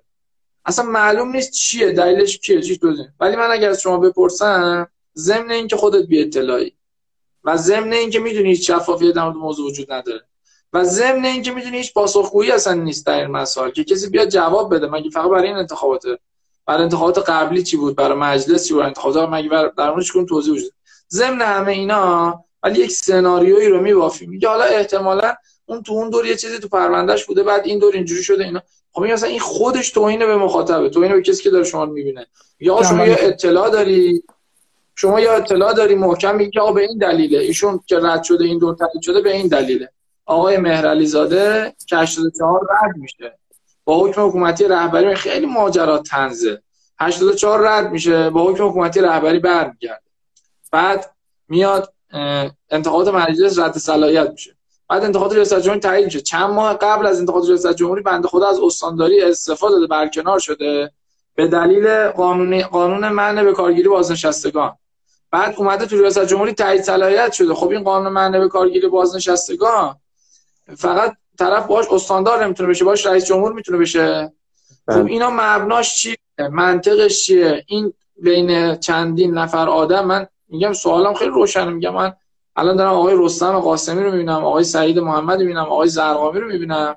اصلا نمی‌فهمم اینا به دلیل رجل سیاسی بودن به دلیل مدیر و مدبر بودن به دلیل توانشون به دلیل دیگهشون. فرقشون مثلا با آقای همتی چیه؟ چون اینا بعضا سوابق اجرایی و اداره کلانتری از اینا داشته خب و این توضیح نداره. ولی که شما با اینکه خودت هم اطلاع نداری و می‌دونی هم هیچ اطلاعاتی در این رابطه نیست. و اصلا هیچ توضیحی وجود نداره. و هیچ چیز اقناع کننده وجود نداره. میگه حالا احتمالا اون یه پروندهش فساد اقتصادی داشته. آخه اینطوری که گفتگو شکل نمی‌گیره که. شما بیا مبنای بحث ما رو بپذیر. مبناشو. نتیجهش کار ندارم؟ مبناش این است که شورای نگهبان به هیچ احدی پاسخگو نیست. و هیچ شفافیتی نداره. بسیار. و هیچ توضیحی نمیده. نه به فرد میده نه به افکار عمومی میده نه اقناع می‌کنه اینا. آقای خمسه بفرمایید. بله. ببینید شما میگید مبنا رو بپذیری به نتیجهش کاری نداشته باش. شما اتفاقا مبنای حرف ما به نتیجهش کاری نداشته باش. بله من این حرفا دوباره من باید تکرار کنم. صدای بنده رو که دارید ان بله بفرمایید. بله. ببینید میگید هیچ توضیحی داده نشده. بله من گفتم این مجوز قانونی می‌خواد مجوزش وجود نداره. من قانونی داره. توی انتخابات مجلسی که شما مثال زدید نه اجازه بفرمایید. توی انتخابات مجلسی که مثال زدید اینجا گفته اونجا گفته مستند قانونی به نامزد اطلاع داده بشه که اطلاع داده آیا استری برمیگردیم آیا استری برمیگردیم اگه اجازه بفرمایید من نه شما من این حرف اگه در استودیو بود ببخشید در, در استودیو بودیم میذاشم قطع کنیم همدیگه رو و جذاب سر شه بس. به صدا تداخل می‌کنه و اصلا هیچ کدومتون شنیده نمیشین. ادامه بدین خمسه اینی که میگی توضیح داده نشده بله چون من قانونی داره. ببینید شما میگید یه فرضی رو مطرح می‌کنی.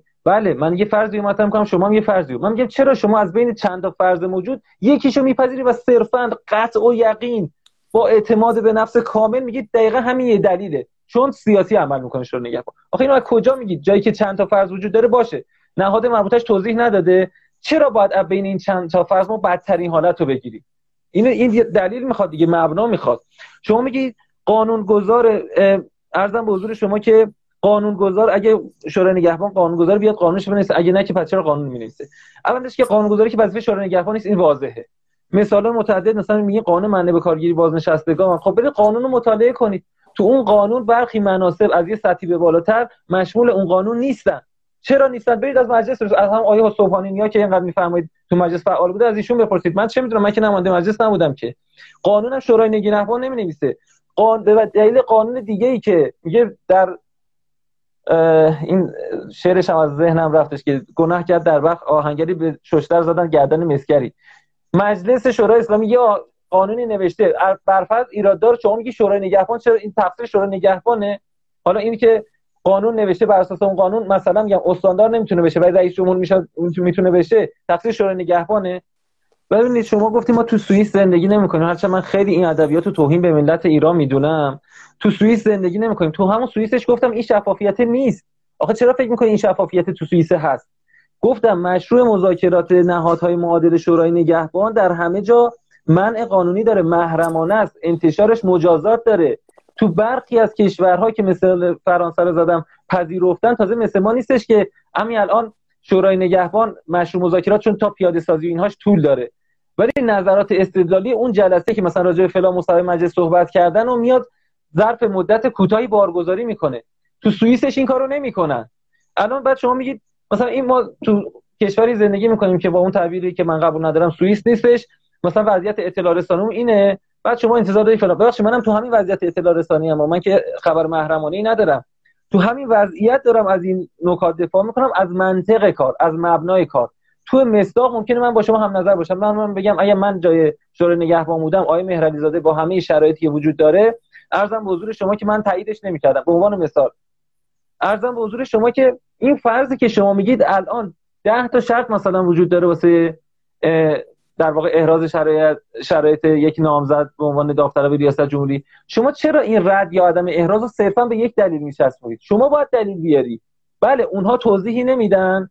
توضیح ندادن اونها دلیل نمیشه که ما یک فرض غلط رو بچسبونیم به اونها. باشه اون که توضیح دادم اون دلیلش اینه که من قانونی وجود داره. قانونش هم شورای نگهبان نمی‌نویسه مجلس باید بنویسه. قانون من باز به کارگیری بازنشستگان هم همین حالت داره. قانون انتخابات هم همین حالت داره. میگید سال 95 تا حالا چیکار کردن؟ ببخشید من با از شما بپرسم. از شما که یعنی من و شما باید از نمایندگان مجلس بپرسیم. مگه من شورای نگهبان مجلسم؟ خب از سال 95 متاسفانه این اشکال تقریبا تو همه مجالس وجود داشته. از زمانی که در واقع یک نزدیک انتخابات میشیم چه انتخابات مجلس چه انتخابات ریاست جمهوری. اصلاحی قانون انتخابات مجلس یا ریاست جمهوری کلید می‌خوره. و توی فضای در واقع با تب و تاب و با تشنج و اینها می‌خوان یک قانون تصویب کنن. بعد تموم میشه میره تا چهار سال دیگه دوباره انتخابات بعدی. بعد سال 95 سیاست های کدی انتخابات ابلاغ شده. مجلس چرا ورود نکرده؟ من شورای نگهبان به عنوان مثال باید جواب بدم. من شورای نگهبان نیستم به عنوان مثال بسیار خوب. بله، ببخشید یه نکته یه نکته که گفتم یه نکته که تو همین بحث قانونی گفتم بله. تو نکته قانونی گفتیم که شورای نگهبان نباید قانون گذاری کنه. من هم قبول دارم. علت خاص داشته این مصوبه اخیر شورای نگهبان. شورای نگهبان تو هیچ موضوعی حق قانونگذاری نداره. پس اینجوری نیست کلی اشکالات فرآیند در واقع انتخابات رو بخوایم منتصب بکنیم به شورای نگهبان. صرفا بند ده پنج سیاست های کلی انتخابات صرفا راجع به رجل مذهبی سیاسی و مدیر مدبر بودن. به عبارتی در خصوص چهار تا شرط. صرفا هم بر اساس بند ده پنج سیاست های کلی انتخابات این صلاحیت رو داشت که اینو ورود کرده. حالا جالبه مصوبه شورای نگهبان هم تفاوت محسوسی با مصوبه مجلس نداره. اگر بحث شفافیتی که خب این همون کاری کرده. این مصداق یک استثناء هستش تو بقیه موارد. قانونگذاری با مجلس هست. مسئولیت و پاسخگویی و شفافیت همه چیش هم باید با اونها باشه. نه به ربطی به شورای نگهبان نداره. توی یک مورد خاص که بحث همین تعریف معیارها همین شفافیتی که شما میگید بوده اتفاقا. تعریف معیارها و شرایط رجل مذهبی سیاسی و مدیر مدبر بند ده پنج سیاست ها داده بودن به شورای نگهبان. شورای نگهبان اینو ورود کرد تعیین کرد که با مصوبه غیرقانونی در واقع رئیس جمهور این کامل کنار گذاشته شد. من در خدمت شما بسیار خب آیش حالا ببینید من که میگم ما در سوئیس زندگی نمی‌کنیم برداشت غلط صورت نگیره. منظورم روشنه. ارزم اینه که می‌خوام بگم ببین آقای خمسه توی آمریکا آقای ترامپ من اصلا عبا دارم از زدن این مثال ها و گفتنش ولی ناچارم دیگه شما اینقدر بهشت می‌بینی گل و بلبل می‌بینی وضعیت و اینا من ناچارم بعضا بگم که اختلاف نظرت تبیین بشه و اختلاف دیدگاه روشن ببین توی آمریکا آقای ترامپ به عنوان بیزینسمن که اصلا سابقه سیاسی داره تو ساختار حزبی می‌تونه نامزد شه. می‌تونه شروع کنه حرف زدن بحث کردن اینا. اینکه اونجا آباد نظام سرمایه‌داری اینا رو نگو من اینا رو حفظم ولی می‌خوام میگم این بالاخره می‌تونه خودش رو نامزد کنه و برای اداره کشور خودش رو در معرض رأی عموم قرار بده. و بتونه تو در معرض رأی عموم قرار بگیره و سکان اداره کشور دست بگیره. حالا اینکه این آدم موفقیه یا نه تو آمریکا چه نگاهی بهش هست اینا بحثاش بکنن میگم شما دارید توی کشوری زندگی می‌کنین که رئیس صدا و سیما رؤسای جمهور سابق نمی‌دونم معاون وزیر فرمانده قرارگاه خاتم الانبیا اینا همیش کدوم مدیر و مدبر نیستن. یعنی یه جمعی میشینن میگن آقا اصلا مردم چرا تشخیص بدن کی مدیر و مدبره؟ اول ما تشخیص میدیم کی مدیر و مدبره. بعد از اینکه ما تشخیص دادیم کی مدیر و مدبره یه تعدادی رو به مردم عرضه می‌کنن مردم از بین اونها تشخیص میدن کی مدیر و مدبره. جناب علیزاده من عرض می‌کنم. شما رو قطع می‌کنم. نگاه من.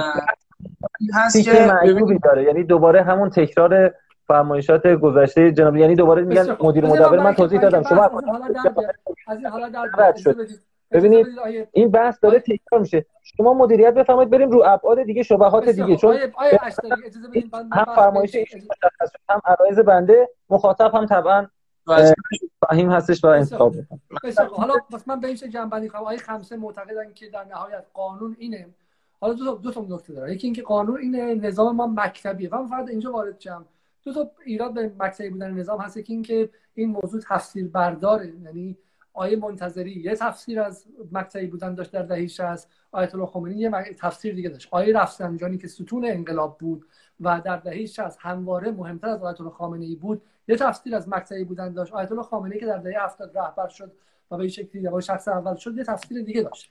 درون همین نظام آیت الله آمولی که یکی از شانس های رهبری آینده بود یه تفسیر از مکتبی بودن داشت. آیت الله رئیسی تفسیر دیگه داشت. یه نکته اینه. ولی نکته دیگه ای که آقای خمسه بهش اشاره می‌کنه به نظر مبنای صحبتشون میاد اینه که چرا شما آیش داری اصل رو بر براعت از شورای نگهبان نمی‌گذارید؟ یعنی چرا فکر می‌کنید که شورای نگهبان حسن نیت نداره؟ چرا اصلا سراغ سوء نیت میرید؟ درسته؟ به نظر چنین چیزی آقای خمسه. این شما به نظر تقریبا. میگم من ارزم در واقع دقیقش اینه. وقتی که چند تا احتمال در خصوص یک رفتار وجود داره و به دلیل برفرض همون عدم شفافیت که از بچه قانونیش رو عرض کردم چی هستش. ما نمی‌دونیم که کدوم یکی از این وجوه قابل انتصاب به رفتار شورای نگهبانه با چه دلیلی. من باید دلیل بیارم که نه از این چهار تا فرض این فرض منتصب به شورای نگهبانه. شما دلیل حالا یکی از دلایلش آیا این نمی‌تونه باشه که یکی از 6 تا عضو شورای نگهبان یعنی یک ششم یک ششم فقها اصل کارن دیگه یه ششم نه اصل کار نیستن ببخشید یک دوازدهم عذرخواهی می‌کنم. فقها اصل نیستن. دوازده تا عضو داره تفکیک داره. حقوقدان فقیه. یک دوازدهم. یک دوازدهم شورای نگهبان تا آیا آمولی بوده گفته که این نابسامانی و رفتار غیر قابل دفاع. آیا همین کافی خیلی مثال خوبیه. اینو من عرض کردم خدمت شما. ببینید من گفتم شما هم همون مبنای آیه آمولی رو قبول داشتین. یعنی می‌گفتین که در من عضو شورای نگهبان وقتی استعلاماتی از مراجع قانونی قوه قضاییه نیرو انتظامی نهادهای امنیتی میاد من خودم باید بتونم اون رو ارزشیابی بکنم. صرف اینکه مثلا فرض بفرمایید وزارت اطلاعات به من گفته که فلان اشکال در مرتضی خمسه وجود دارد برای من کفایت نمی‌کنه. من باید بررسی بکنم خودم هم به این یقین می‌رسم که واقعا اون اشکال وجود دارد. این برداشت شما و آقای آمولیه. اتفاقا امثال آقای اشتری نظرشون اینه که نه این با شفافیت و با کمی سازی و اینها منافات داره. دقیقا شورای نگهبان اگه اینجوری باشه سنگ رو سنگ بند نمیشه. شورای نگهبان چیکار؟ مگه کار امنیتی بلده؟ شورای نگهبان وایس وای ببینه اون استعلامات چیه؟ اگه نهاد امنیتی گفت آقای خمسه اشکال دارد تمام. این الان استعلامش منفی شده رد. اگه اون گفت مثبت دیگه خودش وارد ارزیابی نشه. بگه نه این نه مثبت تو قبول دارم یا نه منفی تو قبول ندارم. الان بین این دو رویکرد. درست؟ یک عضو شورا روی کرد شما رو داره. آیا بقیه 11 عضو هم باید همین روی کرد رو داشته باشن؟ با چه مبنایی؟ نه ممکنه اون روی کردی که مشابه نظرات آقای اشتریه رو داشته باشن. اینجا آیا اشتریه بگم تو حکمرانی و تو حکومتداری شما یک بونی آخه باید وجود داشته باشه. این حرفی که آقای آمولی می‌زنه دقیق خودش متوجه نمیشه که داره چی رو آسیب شناسی می‌کنه. ولی به نظر من اینه. ببین وقتی سازوکار و ساختار هیچ چیزی وجود نداره. هیچ متر و معیاری وجود نداره. دیگه مشخص عرصه عرصه ترکتازی ضابطه و امنیتی ها میشه. پرینت پیامک های طرف پرینت نمی‌دونم جاهایی که رفته نمی‌دونم گزارش های مهران. چون حکم قضایی و کیفری و اقتصادی یعنی شما هم نامه عدالتخواه رو خوندید یا خیلی روشن نوشتن آقا اگر کسی محکومیت اقتصادی داره محکومیت چی داره محکومیت چی داره این بعد حجت قرار بگیره و رد شه. مثل که شما رفتی توی اداره استخدام شی. سوء پیشینه می‌بری خیلی روشن روی سامان درخواست میدی دو روزم به جواب میدن. سوء پیشینه داری حالا این آقا تو پیامکاش چی رد و بدل کرده کجا چیکار کرده اینا مال موقعیه که یعنی اصلا این موقعی که این مسائل وزن پیدا کنه مال موقعی که متر و شاخص و شاغولی وجود نداره. و با این چیزا فراوون میشه آدما رو رد کرد آدما رو تایید کرد آدما رو از عرصه بیرون انداخت. اینا این فضای انتخابات که شما می‌بینی کلی نماینده مجلس رد صد تو انتخابات مجلس رد صلاحیت میشن آدما. توی انتخابات ریاست جمهوری اتفاق افتاد به خاطر چی؟ به خاطر همین موضوع که شاخص و متر و شاغولی وجود نداره اصلا التزام عملی و ولایت فقیه. یکی از عناوین کلی ترین و پر ابهام ترین عباراتی که با هر کسی رو میشه رد صلاحیت کرد. یه فردی توییتی زده یه گزارش آقا این با ولایت فقیه زاویه داره. یه فردی در موضوع بنزین نقد کرده فلان نگاه رهبری و میگن این با ولایت فقیه زاویه داره. یه فردی فلان تصمیم اصلا کشور رو نقد کرد نه رهبری افتتاح آقای پناهیان در سیبلند رو نقد کرده میگن با ولایت فقیه زاویه داره. خب این که اصلا اینا ادعای بگم که وگرنه شورای نگهبان چون شفاف نیست ادعای اجازه بدین که بحث دو طرفه بیشتر آقای جعفری آقای خمسه به این شکل میگم صدا فکر کنم هم هم آقای اشتری هم آقای آمولی در واقع حرفشون به این شکله که حتی بحث به اینجا رسیده که حتی اگر ما حسن نیت تمام هم به دوازده. عضو شورای نگهبان داشته باشیم. حسن تمام. به نظر میاد که فقط مسئله اینها نیستن. یعنی یک به شکلی کارشناس ساده وزارت اطلاعات هم می‌تونه پرونده سازی کرده باشه که حالا اون کارشناس ممکنه بعدا سعید امامی بوده باشه. خب؟ که اصلا ارتباط با نیروهای خارجی داشته باشه. ما نمی‌دونیم. یعنی ما مهمترین مسئله کشور که انتخابات چهار ساله برای ریاست جمهوریه رو به پرینتی دادیم به شکلی تقلیل دادیم. که خودش ممکنه ده سال دیگه معلوم شه نبوده. اصلا فقیه شورای نگهبان میگه این پرینت دست من دادن گفته فلانی مسئله داشته. ولی اینکه این پرینت درسته یا ما نمی‌دونیم. آیا به نظرتون قبول داریم که این پروسه عدم شفافیتش یا اصلا من کاری ندارم نمی‌خوام این موضوع خاص امروز رو ولی قبول دارین که این پروسه مسئله دار از نظر حقوقی شما یا حقوق دارید ببخشید تو کجای جهان پروسه امنیتی پروسه شفافه؟ ببینید من نمیگم پروسه امنیتی واجد اشکال نمی‌تونه باشه ها. ببینید من ممکنه در پروسه امنیتی شده. نه نه نه پروسه امنیتی شده. این ببینید مواردی که دستگاه های امنیتی میان میگن روی اون شرایط که در اساس 115 گفته شده اثرگذاره.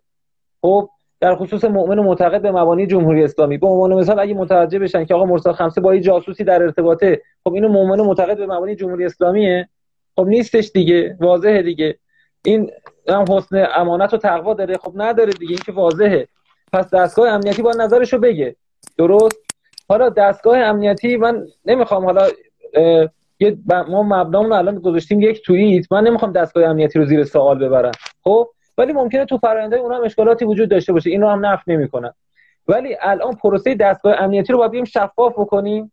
که میگی محرمانه نباشه. آخه مثال از کشور مثال از کشور دیگه زدین مثال از کشورهای دیگه زدین این اتفاق در آمریکا افتاد و ادعی ترامپ رو متهم کردن که با روسیه ارتباط داره. چهار سال هم آمریکا رو فلج کرد این موضوع.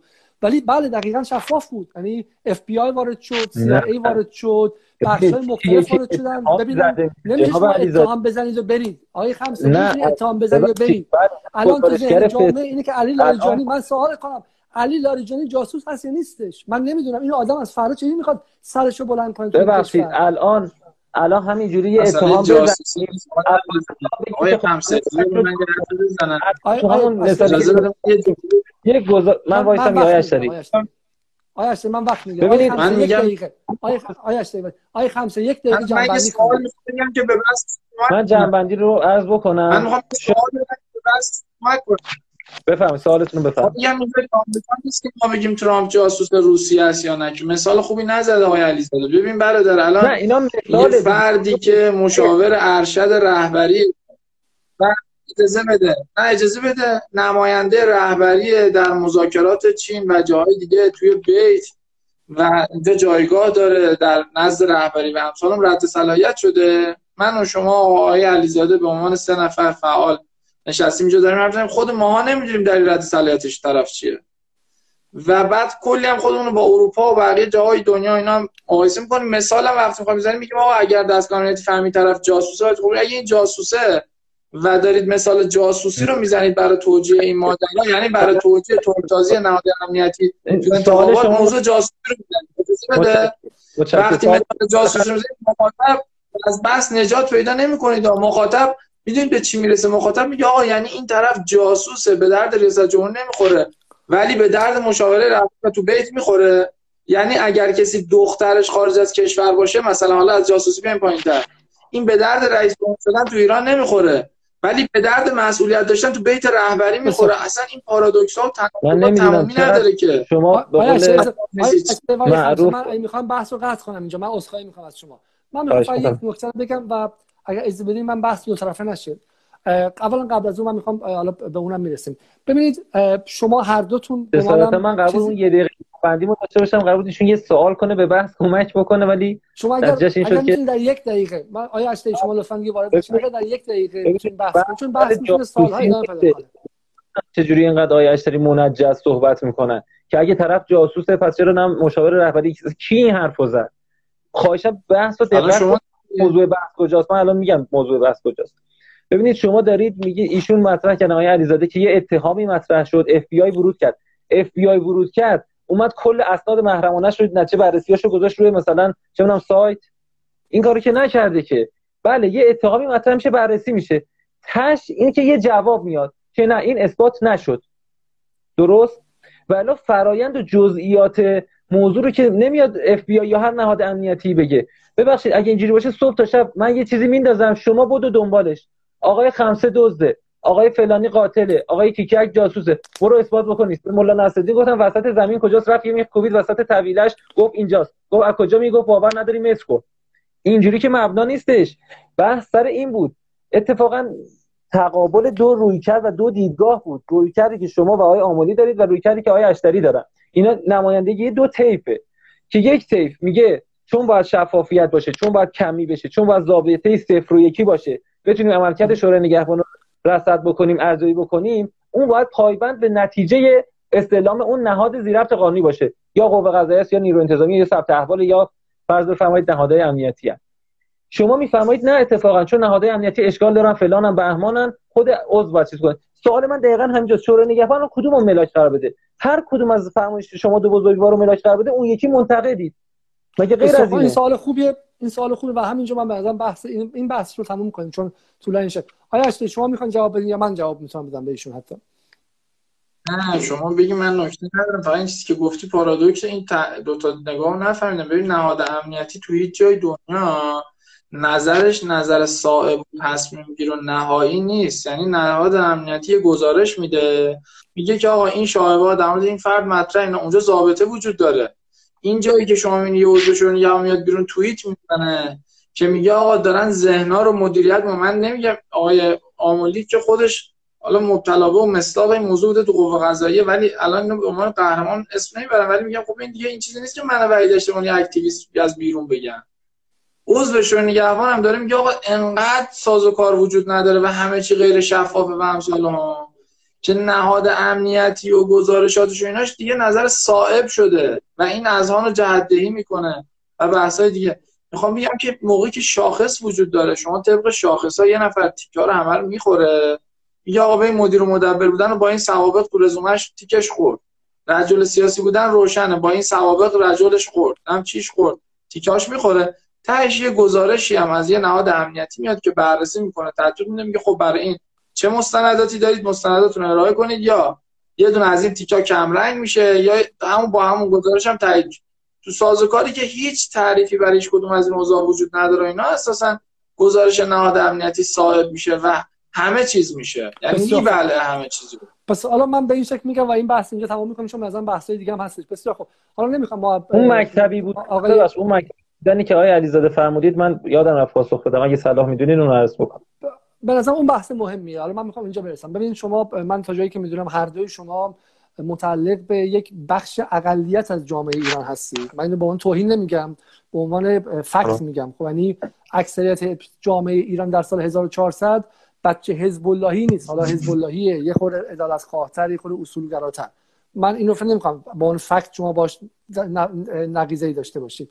و برای بین خودتون اینقدر بین خودتون و بین بچه های به شکلی مدافع کلیت نظام در این 24 ساعت این سطح به شکلی عدم مفاهمه بوده و این بوده که اینقدر اصلا نمی‌فهمم. فقط آیا اشتری نیستش؟ آدمای دیگه هم هستن. آیا شهرستانی بود که من دوباره دعوتشون می‌کنم بالا. وقتی که این وضع اقناع درون نیروهای طرفدار کلیت جمهوری اسلامی وضع در بقیه جامعه که با نظام هم دیگه دلشون صاف نیست طلاق عاطفی هم گرفتن آبان 98 داشتن دی 96 داشتن از 88 ازشون بریدن ازشون اون موقع بریدن. اونا باید چی کار کنن؟ اصلا برای شما مهمه آقای خمسه که بچون شما مثلا میگه مکتبی به نظر میاد که ما مکتبی هستیم به قول معروف این احساس به جامعه میدی که اگه دوست نداری مثل اون خانمه ببند و برو. اگر اینجا نمی‌خواین برین یه کشور دیگه مهاجرت کنید این چنین احساسی که شما و عدم شفافیت شورای نگهبان میده. آیا هدف شما اینه یا اینکه من دارم اشتباه می‌فهمم؟ نه ببینید من که چهره سیاسی نیستم و با این هم به عنوان یه شهروند مخالفم. خب کسی نمیگه من این که میگم مکتبیه به این معنا نه اینکه یعنی هر کس نمی‌خواد پاشه بره.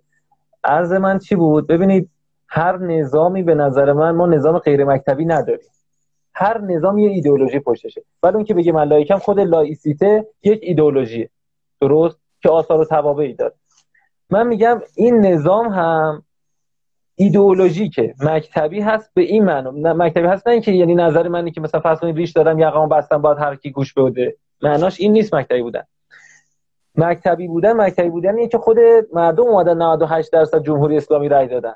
خود مردم به این قانون اساسی رای دادن. یعنی مردم مکتبی یعنی کسی نمیگه مردم مکتبی نیستن شما, مردم شما گفتید که شما گفتید که علی لاریجانی ممکنه 6 ماه پیش صلاحیت داشته باشه الان نداره. مردم هم 42 سال پیش رای دادن؟ الان شاید نخوان رای بدن.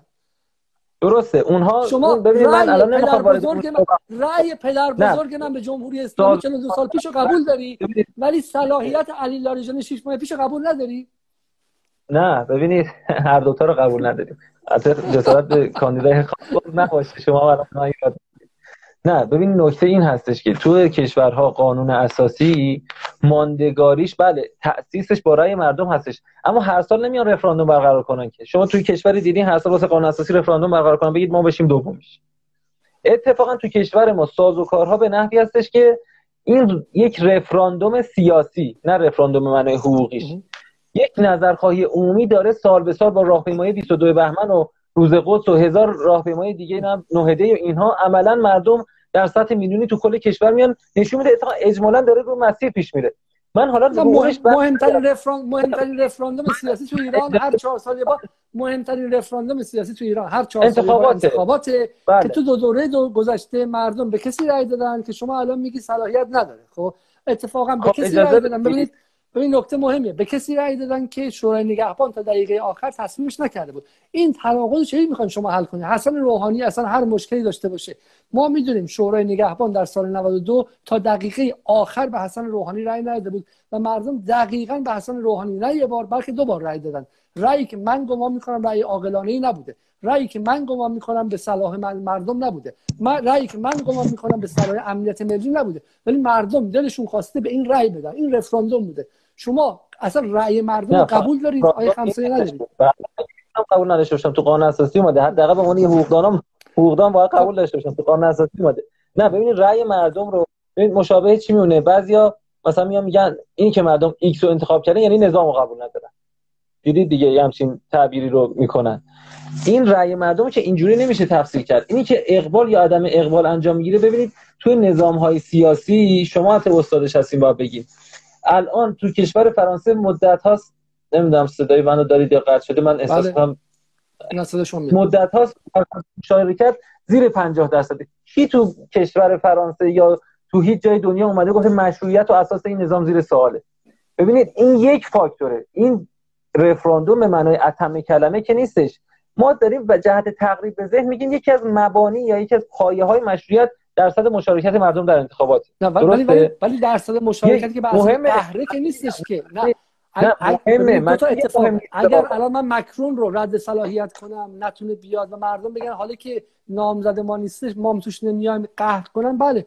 اگه ایران ممکن یه روزی اصلا اینقدر امن روزنامه لومون داشته باشه ده ها داد قوه قضایی مستقل داشته باشه دیوان عالیش ترام باشه که اصلا مردم نخوان بیان. قبوله خب؟ ولی در ایران امروز که یه سال دو سال پیش مردم تو خیابون ریختن در 800 هزار نفر تو آبان 98 ریختن از طبقات پایین و کشور دو, دو تا دیگه از این اتفاقا بیفته. آقای خمسه ایران سوریه میشه. ایران هیچ, هیچ کشوری تضمین نداره تا ابد امن باشه خب؟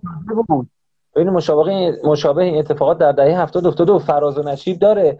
مردم رضایت و عدم رضایت دارن. آقای خامنه ای و آقای رفسنجانی به این نتیجه رسیدن. سال برای همین آقای خامنی و آقای رفسنجانی سال 76 به این نتیجه رسیدن. حالا که اسلام شهر شلوغ شد حالا که در مشهد شلوغ شد حالا که بخش جای با ما قهر کردن حالا که بخش بچه های چه می‌دونم نسل حزب اللهی خودمون دارن یواش یواش جدا میشن انتخابات باز کنیم سال 76 چرا رهبری اجازه انتخابات داد؟ چون احساس کرد که اینجوری بعد میشه مردم رو برگردون. رهبری نداد. ببخشید این پیشورز شما غلطه.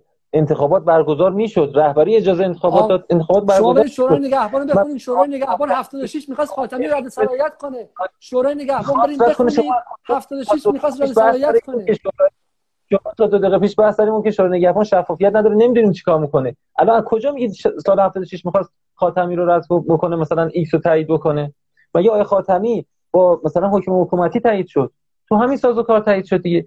شما آقای حسن روحانی رو من نمی‌دونم من تا نشنیده من که ارتباط داشتم با دوستان شورای نگهبان تا نشنیده بودم که دقیقه 90 تایید شده.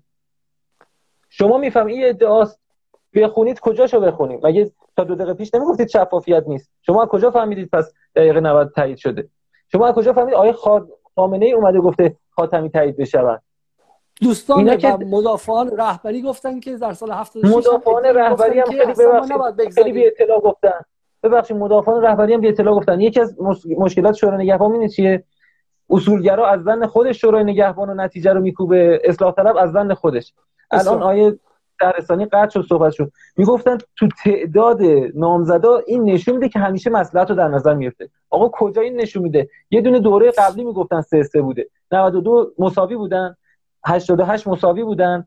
نمی‌دونم همینطور برید تا آخر. 84 مساوی بودن. حالا امسال هم مساوی نیستن. یه دوره مساوی شده ایشون نتیجه میگه همیشه پس مصلحت سنجی بوده. چرا این دوره مصلحت سنجی نکردن؟ یا اگه مصلحت سنجی کردن این چه نفر مصلحت سنجی؟ نه ببینید مکتبی بودن نکته ای که شما گفتین هنوز پاسخ داده نشده. مکتبی بودن من توضیح بدم نزدیک 10 بار آقای اشتری رو به نزدیک 15 بار آقای شهرستانی رو دعوت کردم و نمی‌دونم به هر علتی بالا نمیان. یعنی نمی‌تونم بیارمشون بالا ولی من دعوتشون کردم که بحث فقط من نباشم با شما. شاید موضوع شما مکتبی بودن اگر میشه اینستاگرامتون رو قطع وصل کنید و خارج از اینستاگرام دوباره بیایم تو لایو که من بتونم شما رو دعوت کنم. بفرمایید دامن مکتبی بودن. عرض می‌کردم مکتبی بودن نه به این معنا که ما یک تافته جدا بافته هستیم یه نظر اقلیتی داریم هر کس نمی‌خواد خوش اومده. اصلا تعبیر این نبود. مصادره به مطلوب یا حالا سوء برداشت نشه. ببینید نکته این بود که مکتبی بوده من گفتم همه نظام ها به نظر من مکتبیه ما نظام غیر مکتبی نداریم. این یه ادعای دروغینه. حتی لائیسیته‌ش. این خودش یک مکتب یک تفکره یک ایدئولوژی. اون چیزی که من عرض کردم مکتبی بودن گفتم تو قانون اساسی اومده مکتب اسلامه. همین الان مردم رفراندوم بشه من مطمئنم همه اسلام انتخاب می‌کنن. حالا شما میگید کدوم اسلام؟ به قول شما کدوم قرائت از اسلام؟ این کدوم قرائت از اسلام در ساختارهای جمهوری اسلامی نهادینه شده. به چه معنا؟ یعنی اینکه ما یک شخصی داریم در رأس حکومت به اسم رهبری ولی فقیه. طبعا نظر فقهی ولی فقیه تو برخی جاها اون جاری یک نهادی داریم به اسم مجلس قانونگذاری می‌کنه که شورای نگهبان بر اون نظارت می‌کنه از بعد همون مکتبی بودنش. مکتبی بودنش اون یعنی اون اصول و ضوابط اون ایدئولوژی که قبول کرده هم اسلام هم قانون اساسی هر دوه. این رو بررسی می‌کنه. بر اساس کدوم قرائت؟ قرائت اعضای شورای نگهبان قرائت فتوای فقهای شورای نگهبان نظرات حقوقی هم فقها و هم حقوقدانان شورای نگهبان. مثلا توی قوه قضاییه این مکتبی بودن چجوری خودش رو نشون میده؟ اولا که ما قانون داریم. قوه قضاییه بر اساس قانون عمل می‌کنه. یک جای حالا تلورانس بگیم یا یه جای انعطافی. رئیس قوه قضاییه داره مثلا فرض بفرمایید برخی آرا رو اگه مقایل شهر تشخیص بده می‌تونه جلوش رو بگیره. کدوم شهر؟ معلومه شهری که اون تشخیص میده. همین الان همین نظام مکتبی سایر کشورها ما عرض ادب مجددا داریم خدمت آقای شهرستانی.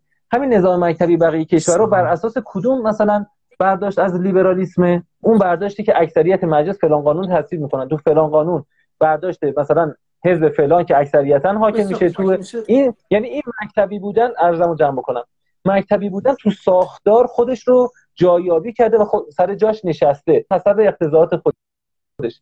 مکتبی بودن جمهوری اسلامی هم که حالا اون در واقع میشه مکتب اسلام تو این ساختار جایگاه خودش رو پیدا کرده و نشسته. و این اینجوری نیستش که پس کدوم مکتبی بودن نمیشه هر کسی قرارتی داره این چنینی بسیار خوب خیلی خیلی ممنون من اگه اجازه بدین چون شما مجموع حرفاتون رو زدین و به نظر من برای اینکه دوستان دیگه حرفتون شنیدید من از شما خدافظی کنم. آقای جعفری رو بیارم بالا که چون ایشون هم دعوت خیلی خیلی ممنون. لطف کردین. اگه باشه من از حضور همگی خدافظی می‌کنم. البته مباحث رو دنبال می‌کنم و با اجازه شما آقای علیزاده به خاطر محضور اخلاقی خودم می‌خوام اگر جسارتی کردم به افرادی که همه از بزرگتران منده بودن عذرخواهی می‌کنم. اختیار داریم. خیلی خیلی ممنون که اومدین. از وقتتون واقعا متشکرم. و امیدوارم که مباحث شورای نگهبان رو با مستاق که بشه در بهتر صحبت کرد و با شفافیت بیشتر. برای همین من از آقای جعفری دعوت می‌کنم که تشریف بیارن بالا. شب شما بخیر آقای خمسه. خیلی لطف کنید دکتر. شبتون بخیر. خدا نگهدار. قبل از اینکه شهرستانی شروع کنم من از شما اولا اسخای می‌کنم شهرستانی که دفعه قبل وسط حرف شما قطع شد. از همه مخاطبان اسخای می‌کنم. قبلش فقط می‌خوام یک نکته ای رو به مخاطبان نشون بدم و این هم روی جلد فردا صبح فرهیختگانه به اسم در دفاع از انتخابات و مشارکت مردم. دغدغه دلسوزان انقلاب و ایران میزان مشارکت عمومی در انتخابات 28 خرداد است. من شخصا از اینکه یک روزنامه اصولگرا چنین تیتری زده بسیار بسیار خوشحالم. شخصا حالا بحث های به شکلی فنی رو آقای به شکلی خمسه انجام داد و میشه اینجا توضیح داد و من شخصا فکر می‌کنم اون بحث ها رو آقای کت خدایی و آقایون حقوقدانای شورای نگهبان باید انجام بدن در تلویزیون. در مقابل حقوقدانا دیگه نه من صلاحیتش دارم نه اینجا جاش هستش. اما من شخصا یک چیز رو فکر می‌کنم و این رو به من قابل فکر کردم و قابل تحمله بخشی از جامعه حداقل الان احساسش اینه که یک جنای سیاسی در ایران به طور مشخص اصولگرایان و طرفداران آقای رئیسی آقای جدیدی مردم رو حذف کردن. همین کاندیدای نیابتی و کرایه‌ایشون رو هم حذف کردن. یعنی نه محمد خاتمی رو نه تایزاده رو نه حجاریان رو نه عباس عبدی رو نه غیره رو. نه کاندیدای نیابتیشون رو حذف کردن. کاندیدایی که سال 76 اینا مقابلش بودن و بهشون گفتن که شما لازم نیست انتخابات کنید. و بعد خودشون هم شادن. یعنی تو فضای مجازی که میرید بخشی از نیروهای موسوم انقلابی میگن چقدر خوب شد این انتخابات تازه انتخابات شده. این شخصا من رو میترسونه. یعنی این به نظر من دیگه فراتر از اینه که حالا انتخابات قانونی یا غیر قانونیه اینکه شما به نیمی از جامعه ایران نیمی از جامعه ایران که تا قبل از این رد صلاحیت دیشبم تلخ بود زائقش کامش تلخ بود بهش بگید که این واسه شکلک در بیارید جلوش هم رقص شادی کنید بگین که دیدی حالا حذف شدی. یعنی فکر کنم مثلا بازی پرسپولیس استقلاله و شما درست قبل از بازی داور بگه اصلا این بازی برگزار میشه سه هیچ به نفع یک از این تیما ما کشف کردیم که تو جیب یک از اون تیم دوپینگ بوده مثلا خب؟ و شما بیاین تو خیابون جشن شادی هم بگیرید به نظر این می‌تونه خطرناک باشه. من نه از منظر درون مکتبی و غیره اینها من به نظام های سیاسی نگاه می‌کنم. نظام های سیاسی قانون دارن. نظام های سیاسی رو میشه مطالعه کرد. شما اگه برین علوم سیاسی بخونید بهتون میگه که کدوم نظام دوام داره کدوم نظام فرو میپاشه. کدوم نظام سقوط می‌کنه با خشونت و جنگ داخلی کدوم نظام با انقلاب عوض میشه. کدوم نظام نه تا لبش میره ولی برمیگرده. و من اینه که احساس می‌کنم که شما جامعه رو از هم تفکیک کنید و مقابل هم بذارید احساس می‌کنم چیزی که در علوم سیاسی بهش میگن خطر امنیتی. یعنی من شخصا احساس می‌کنم که انتخاب دیشب شورای نگهبان خطر امنیتی در ایران رو زیاد می‌کنه. شاید امروز جواب نده شاید فردا جواب نده ولی بخش طبقه متوسط دیگه تنش تو ایرانه ولی دلش اینجا نیست. مهاجرتش زیاد میشه. اونایی که تو ایران میمونن فساد می‌کنن بدون که نگران باشن. چون انسجام ملی وقتی نباشه شما میگی آقا من پول خودم مهمه و بچه هم چرا باید نگران بقیه باشم امر جمعی باشم؟ اونایی که بتونن میرن. اونایی که بتونن آسیب می‌زنن. اگه فردا چونوقی بشه اونا میپیوندن که تخریب بیشتری انجام بدن و غیره و غیره. اگر فردا بخوان یه دونه طرح و جلو ببرید که نیازمند فهم و مفاهمه جمعی شرکت نمی‌کنن توش تخریب می‌کنن و غیره. برای من من احساس خطر می‌کنم و احساس می‌کنم که اگر امروز 1405 1410 این اتفاق و حذف نیمی از جامعه ایران نتیجه خوش نشون میده. هرچند من نمی‌دونم که اون فقها و اون شش تا حقوقدان اصلا نگاهشون اونجا بوده یا اینکه نبوده. آقای شهرستانی اگر میشه خود دوربین بالاتر بیارید و ما در خدمت شما هستیم. خواهش می‌کنم. حالا دوربین به خاطر اینکه به شارژ زدم یه ذره شارژر مشکل داره همینجوری بپرد دیگه. ببینید من همونطور که گفتم ببینید ما باید به نتیجه کار نگاه بکنیم و فرایند همزمان. همونطور که مثال زدم حالا یه مثال دیگه می‌زنم. من میگم یه آشپزی یه غذایی پخته. این غذا در نهایت تلخ شده. حالا فرایند پخت آشپزی رو برای من توضیح میده که من این کارو کردم طبق دستور بعد این کارو کردم. من این آشی که دارم می‌خورم آش تلخیه. نباید تلخ میبود. ببینید این آش برای همه تلخه. اینی که نکته که من می‌خوام تاکید بکنم. حتی برای کسانی که احساس می‌کنن پیشاپیش پیروز شدن و احساس می‌کنن که جلوی ضرر کشور رو گرفتن. اون ضرری که هشت سال پیش جلوش گرفته نشد. اونایی که احساس می‌کنن کاری که شورای نگهبان باید هشت سال پیش می‌کرد و جلوی روحانی رو می‌گرفت و این بار انجام داده و حالا خوشحال هستن اونها هم اشتباه می‌کنن.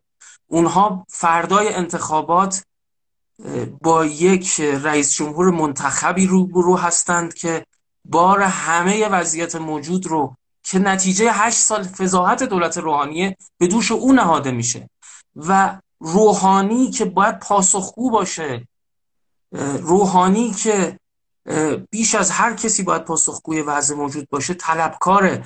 پیش از اون که از موقعیت حاکمیت بیرون بیاد طلبکاره و رئیسی پیش از اون که در موقعیت حکومت قرار بگیره بدهکاره. و مسئول وضع موجوده. ببینید چه اتفاق عجیبی افتاده. ببینید چه تردستی رخ داده. رئیسی پیش از اونی که در مسند قدرت قرار بگیره مسئول وضع موجوده و روحانی همزمان با اینکه هنوز در مسند قدرته در موقعیت مدعی قرار گرفته. ببینید چه دست چه اتفاقی رخ داده. یک اتفاق کوچک دیگر این یعنی یکی از اتف... خورده اتفاقات این وسط دیگه چی بوده؟ اساسا انگاره خاندان لاریجانی به مسابه یک اولیگارشی قدرت که همواره برای اصولگراهام کار می‌کرده این انگاره خاندان لاریجانی. شکسته شد. تطهیر شد. چه خاندان چه خاندان قدرتی که یه نفر نماینده تو شورای نگهبان داره ولی برادری که برادرش رو که رئیس مجلس بوده سه آدم ناشناخته ای نبوده اونم تو این سطح نه رئیس مجلس بوده همین چند ماه پیش مهمترین پروژه سیاست خارجی نظام بعد از برجام یعنی رابطه با چین رو شخص رهبر انقلاب به علی لاریجانی سپرده.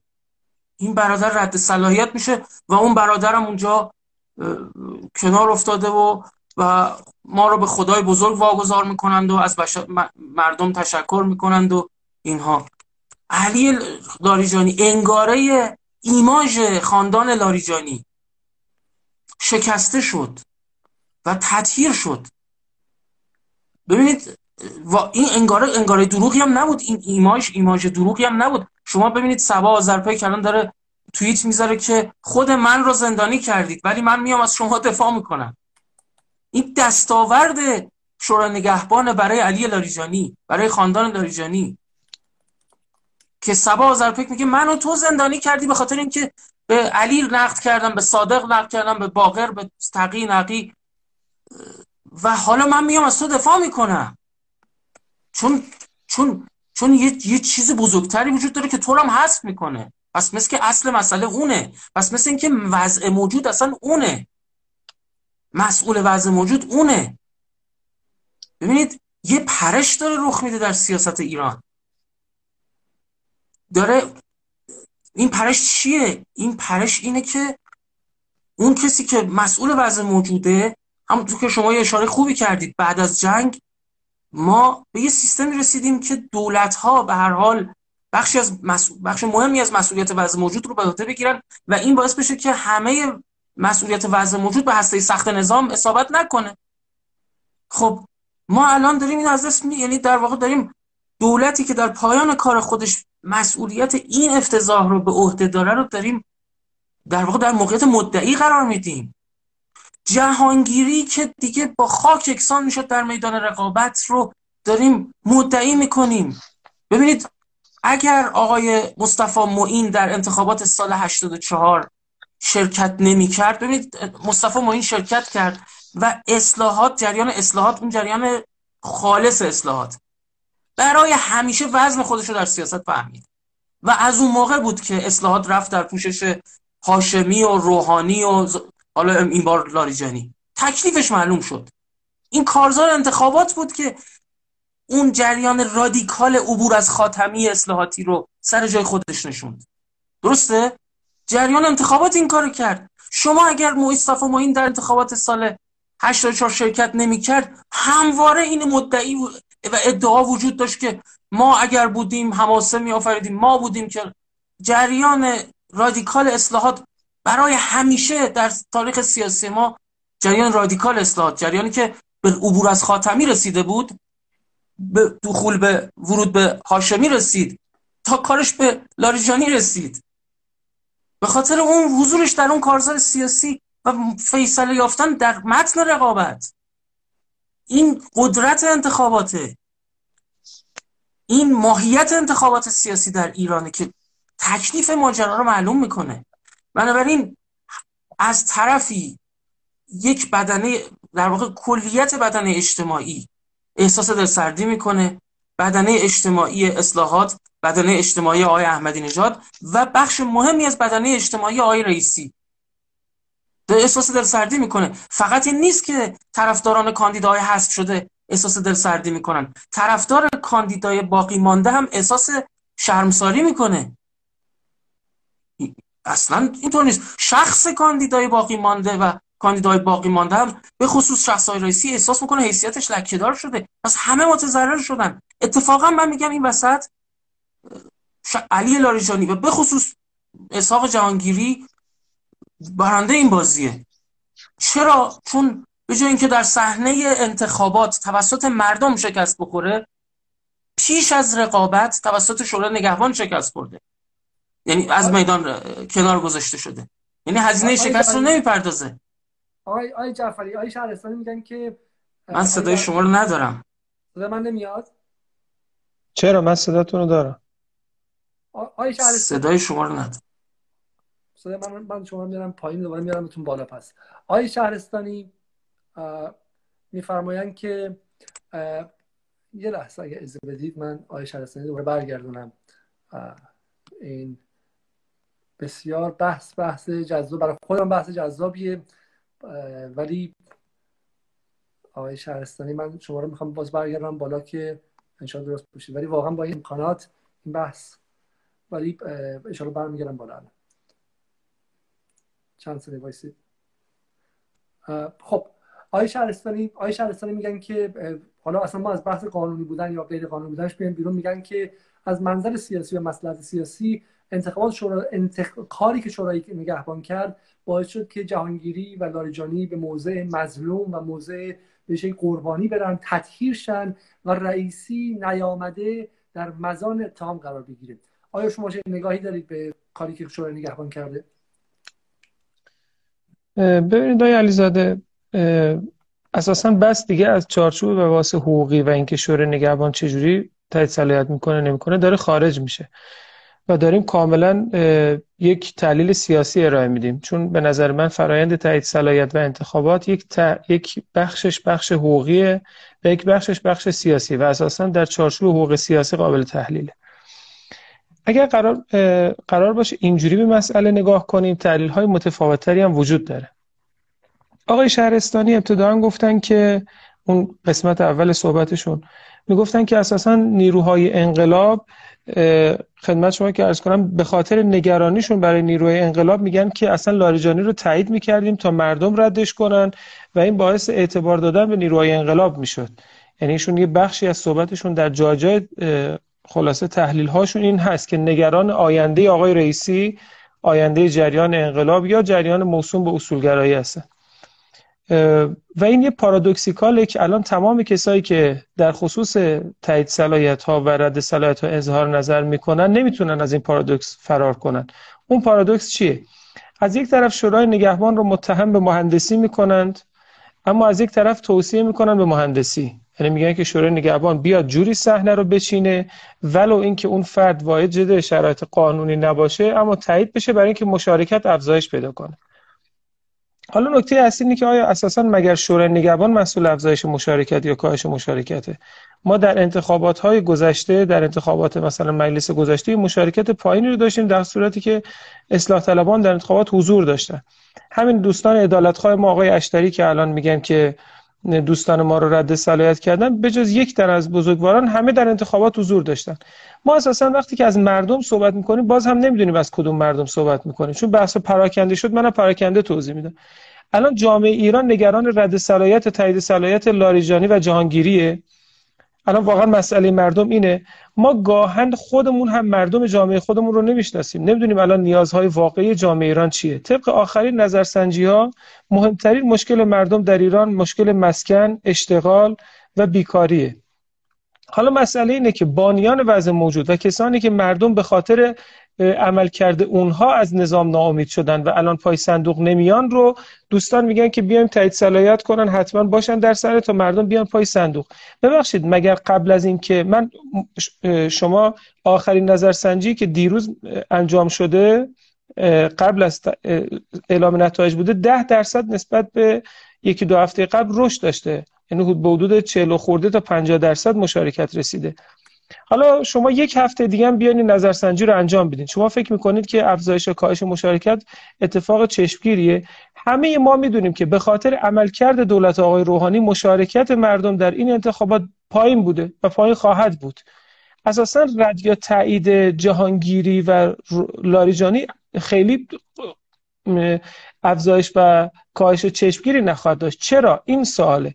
ما در انتخابات مجلس گذشته مجلس دهم این مجلس نه مجلس قبلتر یک تحلیل دوستان انجام داده بودن که اساسا پایگاه رأی اصولگرایان چجوری کاهش پیدا کرده که خانم فریده اولاد خوبات به عنوان کسی که مربی مهد کودک آموزش پرورش بود از سرلیست اصولگران جناب آقای حدادادل بیشتر رأی برد یک دلیل عمده داشت. اونم این بود که پایگاه رأی جریان انقلاب و اصولگرایی که عمدتا مناطق پایین شهر تهران حاشیه تهران از خدمت شما که از کنم خیابون انقلاب به پایین بود اینا اساسا پای صندوق نیومدن برای انتخابات.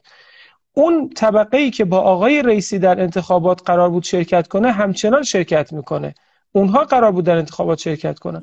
حتی حضور خودم آقای جعفری نمی‌خوام نمی‌خوام رشته کلماتون پارشه یه یه من خودم خودم گیت شدم. شما اولا که میگید که به خاطر عملکرد اقتصادی روحانی جهانگیری مشارکت تو انتخابات پایینه درسته؟ بله. خب قاعدتا بله. طبقات محروم بعد همه جای دنیا اینه. اگه من ببینم که اوضاع اقتصادی خرابه حتما تو انتخابات شرکت می‌کنم میرم به رقیب رای بدم. خب اصلا مشارکت بالا برای تغییر وضع موجوده. اگر من از وضع موجود راضی باشم که رای نمیدم که. این حرف شما به نظر غیر منطقی میاد. نه نگاه کنید آقای علیزاده.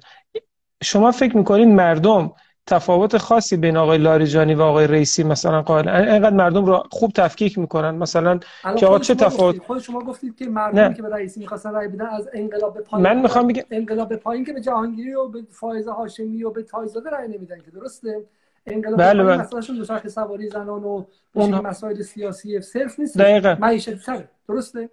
دقیقا. اونها برای اینکه اونها برای اینکه تصور می‌کنن که آقای رئیسی به خاطر عملکردش در قوه قضاییه ممکنه بتونه شرایط رو تغییر بده به خاطر اون بالاخره کاری که آقای رئیسی در قوه قضاییه انجام داد ممکنه اینا پای صندوق بیان این طبقات. که اینها ممکن بود با حضور آقای احمدی نژاد هم بیشتر بیان پای صندوق. من این رو انکار نمی کنم که حضور آقای احمدی نژاد در انتخابات که اینا ترجیح میدن تو شرایط دو قطبی بیان اگه شرایط مشارکتی باشه نه. که پولدارای بالا شهر دارن میگن به فلانی رأی بدن. منم بیام از منافع خودم دفاع کنم. اگه رأی ندم رئیسی نمیاره. ولی اگر من بدونم که هیچ کس نیست رئیسی توی مسابقه یه نفره برنده است من دیگه شرکت نمی‌کنم. درسته؟ یعنی قاعدتا غیر مشارکتی و غیر رقابتی کردن باعث میشه که اونها هم نه پای صندوق من بله من انک... من انکار نمی کنم که حضور دو قطبی شدن و, مشا... و حضور رقیب جدی باعث افزایش مشارکت خواهد شد. من اینو انکار نمی کنم یعنی اگر آقای لاریجانی در انتخابات حضور داشت قطعا یک می‌شد نماینده اشراف و یه بخشی از مردم به خاطر نب خاندار لاریجانی به انتخابات می اومدن و رای من مشکل اما نکته من کجاست؟ نکته من اینجاست که ما خودمون یک مسئله شهرستانی دقیقاً همین سوال شهرستانی که بله. انتخاباتی که می‌تونست رفراندوم باشه و نگفتن به 8 سال دولت اشرافی و نئولیبرال و غربگرای روحانی باشه رو به نظر میاد که بخشی از نظام اعتماد به نفس نداشت که همون انتخابات هم بتونه ببره. از قبل بازی رو تموم کرد حالی که این انتخابات من اینو قبول ندارم. بزرگ باشه. نگاه کن آقای علیزاده من اینو قبول ندارم. ببینید از این جهت قبول ندارم که شما اون مسئله ذهنیتون رو همچنان حل نکردید. آقای شهرستانی هم حل نکرده. بالاخره شورای نگهبان مهندسی بکند یا نکند. قانون را اجرا بکند یا نکند؟ مهندسی نکند احسنت احسنت پس شما یه پیشورز دارید. اونم اینه که شورای نگهبان علی لاریجانی رو به خاطر مهندسی در انتخابات رد کرده که رقیب آقای رئیسی در صحنه نباشه. این الان پیشورز هم است دیگه ظاهرا اینجوریه. شورای نگهبان انقدر تفسیر خودش رو از مسائل کوچیک کرده و بسته که هیچ کس توش جا نمیشه. اگر واقعا اینو ورداره من واقعا معتقدم اگر اینو ورداره مثل انتخابات چون انتخابات قبلا داشتیم. هرچه انتخابات آزادتر باشه اتفاقا یه بار حالا ممکن مردم به این ور باشه یه بار به اون ولی مردم مثلا بله. انتخابات شورای شهر 82 همه بودن نهضت آزادی و ملی مذهبیان بودن ولی از توش آبادگرا رو اومد بیرون درسته بله من الان. می‌خوام شورای نگهبان شورای نگهبان نگاهش اگر مثلا مهندسی استفاده نمی‌کنه ولی شورای نگهبان نگاهش به جای اینکه باز باشه نگاهش تا حد ممکن بسته بود و سلایق مختلف رو محروم کرده از داشتن نماینده آقای آقای علیزاده ببینید شما با این حرفای آقای شهرستانی و حرفای شما یک بخشی از جامعه ایران یک بخش خیلی بزرگی از جامعه ایران همین امروز اگر این حرف شما رو به رفراندوم بذارن مخالفن. نگاه کنید شما در جامعه الان در حرف من نیست حرف ابراهیم رئیسیه. ابراهیم رئیسی امروز گفت من دارم سعی می‌کنم که همه سلایق نماینده اونم قبول داره که سلایق بخش سلایق ایران از انقلاب به بالا به قول شما یا اصلا جنس دیگه از آدم ها تو این کشور نمایندهشون نیستن. حرف ابراهیم رئیسی هم قبول کرده این موضوع. من نیستم این حرف. نگاه آقا به نظر من اون حرف آقای رئیسی حرف رسانه ای بود. یعنی رئیسی بالاخره می‌خواست که این اتهام رو از خودش دور کنه بگه که نه اینجوری نبوده منم موافق هم باشم وظیفه شورای نگهبان یک وظیفه قانونیه. شما بخواهید یا نخواهید بالاخره شورای نگهبان نمی‌تونه از اونچه که انجام وظیفش هست فرار کنه بارش رو بندازه رو دوش مردم. یه عده میگن همین آقای شهرستانی ته حرفشون اینه. میگن که آقا آقای لاریجانی خود به خود مردم ردش می‌کردن. شورای نگهبان بیاد این رو تایید بکنه اجازه بده مردم رد صلاحیت بکنن. آیا اساسا شورای نگهبان همچین اجازه داره که بخواد این کار رو بکنه؟ من از شما سوال می‌کنم. شورای نگهبان اجازه داره وظیفه قانونی خودش رو انجام نده و حواله بده به مردم بگی مردم این کار رو انجام بدن خب اصلا شورای نگهبان رو جمع کنه. این که میشه آنارشی. یعنی هر چی که مردم میگن بیاد همون اتفاق بیفته. هر کی مردم دلشون می‌خواد اون کسی هم که میاد با مدرک دیپلم یا زیر دیپلم تو وزارت کشور با اون شو اینا هم بیان شرکت کنن. آقای علیزاده ما متوجه باشیم که پشت همین تحلیل هایی که الان داریم ارائه میدیم چه اتفاقی قرار بیفته؟ ببینید همین مردمی که شما دارین ازشون صحبت می‌کنید در تاکسی در کوچه و خیابون دارن به نظام جمهوری اسلامی بد و بیرا میگن به خاطر اینکه مسئولینشون در خارج از کشور دارن زندگی می‌کنن خودشون زندگی های اشرافی دارن. این تبعیض داره جامعه ایران رو از وسط دو نصف می‌کنه. اما زمانی که شورای نگهبان میاد با این مسئله مقابله بکنه و به همین دلیل بگه آقا مسئولین جمهوری اسلامی بالاخره ما ضربه خوردیم در زمان آقای روحانی. اکثر کارگزاران همین مشکل رو داشتن. بخواد با این مسئله مقابله کنه باز هم میگن که نه شورای نگهبان مهندسی کرده نخواسته انتخابات رقابتی باشه. ولی این رو این مسئله که دوستان دارن عرض می‌کنن آقای اشترینا مسئله خیلی زیادی است. من متوجه نشدم بخیر اشرافی بودن دولت و غیر دولت رو بعد مردم در نهایت انتخاب کنن دیگه. درست یعنی اگر مردم انتخاب کنن شما می‌تونید بهشون بگید که حالا خدای اگر اگر این حرفای جعفری شما بهشون پاسخ بدید. آقای علیزاده فقط من این نکته میگم. اگر این تبدیل به قانون بشه تبدیل به مصوبه بشه اگر کسی فرزندش تابعیت یا اقامت خارج از کشور داره این دیگه این دیگه اون مسئله نیست که بخواد ما ازش بگذریم. ببینید ما الان یک چالش جدی که در نظام جمهوری اسلامی داریم همین مسئله ای که الان ما باش مواجهیم. بالاخره با این برخورد بشود یا نشود؟ شورای نگهبان یک بخشی از عملکردش نتیجه افکار عمومی و نقدهای بسیاری بوده که از تایید حسن روحانی بعد از انتخابات 90 و 96 بهش تحمیل شده. شورای نگهبان تحت فشار بوده. شما متوجه باشین الیزاده شاید یک بخشی از تصمیم شورای نگهبان به خاطر فشار افکار عمومی بوده که کم هم نبوده. مردم میگن وقتی که آقای حسن روحانی تایید صلاحیت میشه یعنی اینکه نظام این رو قبول داره. وقتی نظام قبول داره دیگه به من خورده نگیر که به اون رأی ندادم. شورای نگهبان هم میگه که خب باشه من بار قبلی ارفاق کردم اما این بار می‌خوام مر قانون رو انجام بدم. و این هم یک مطالبه عمومی است. اگر از مردم صحبت می‌کنیم همه مردم رو ببینیم. مردم ایران همه مردم ایران هستن. نه همین نخبگانی که بالاخره الان در فضای کلاب هاوس و اینترنت و نمی‌دونم اینستاگرام مخالف تصمیم شورای نگهبان هستن. آقای جعفری آقای آقای شهرستانی آقای جعفری میگن که مردم به اینکه مسئولان کشور بچه هاشون خارج از کشورن اعتراض دارن و اگر هم شورای نگهبان علی لاریجانی مثلا که دخترش آمریکاست آورده بود. یک جور دیگه به شکلی به شورای نگهبان حمله می‌کردن و و تو این 8 سال مرتب گفتن که تو این 8 سال مرتب گفتن که چرا شورای نگهبان کسی مثل روحانی رو گذاشته و تمام مشکلات رو بردن بالا. جواب شما چی آقای جعفری؟ ببینید من نمی‌دونم کی مشکل بحران دولت های روحانی رو گردن شورای نگهبان انداخته. چون من دیدم دوستان زدن که شما اگر همونایی هستید که گفتید که چرا روحانی تایید صلاحیت شد. ما همچین غلطی هیچ وقت نکردیم و همچین حرفی نزدیم. احتمالا کسانی که بحران دولت روحانی رو گردن شورای نگهبان انداختن همون کسایی هستن که امروز دارن میگن خب خدا رو شکر مشکل حل شد و شورای نگهبان مسئله کشور رو حل کرد. ولی من نمی‌دونم اینا کیان تو کشور. ببینید من با آقای روحانی هیچ دوره رأی ندادم و اساسا ایشون رو یک بلیه‌ای بر ایران می‌دونم برای ایران می‌دونم. اما حضور آقای روحانی در انتخابات سال 92 رو گوشایش سیاسی در ایران می‌دونم. ببینید اینا رو باید فرق بذاریم بینشون. خیلی تفاوت وجود داره. حضور آقای روحانی در انتخابات سال 92 کلید عبور جامعه سیاسی ایران از ماجرای 88 بود. حالا چه ایشون پیروز می‌شد چه ایشون پیروز نمی‌شد. حالا که ایشون پیروز شد به خاطر این بود که آقای آقای قالیباف آقای چه می‌دونم جلیلی بلد نبودن حرف بزنن. خب این که اونا بلد نیستن حرف بزنن او که شورای نگهبان نباید جبران بکنه. من نباید توضیح بدم که بلد نیستن حرف بزنن. ببینید دوستان تو مناظرات نمی‌تونن صحبت بکنن. نتونستن صحبت بکنن حرف بزنن. این دیگه خلایش رو نمی‌تونه شورای نگهبان پر بکنه. ولی حضور ببینید من با سیاست های آقای روحانی در مجموع مخالفم. ولی حضور امکان حضور آقای روحانی در انتخابات 92 گشایش سیاسی برای وضعیت بعد از 88 بود. چنانچه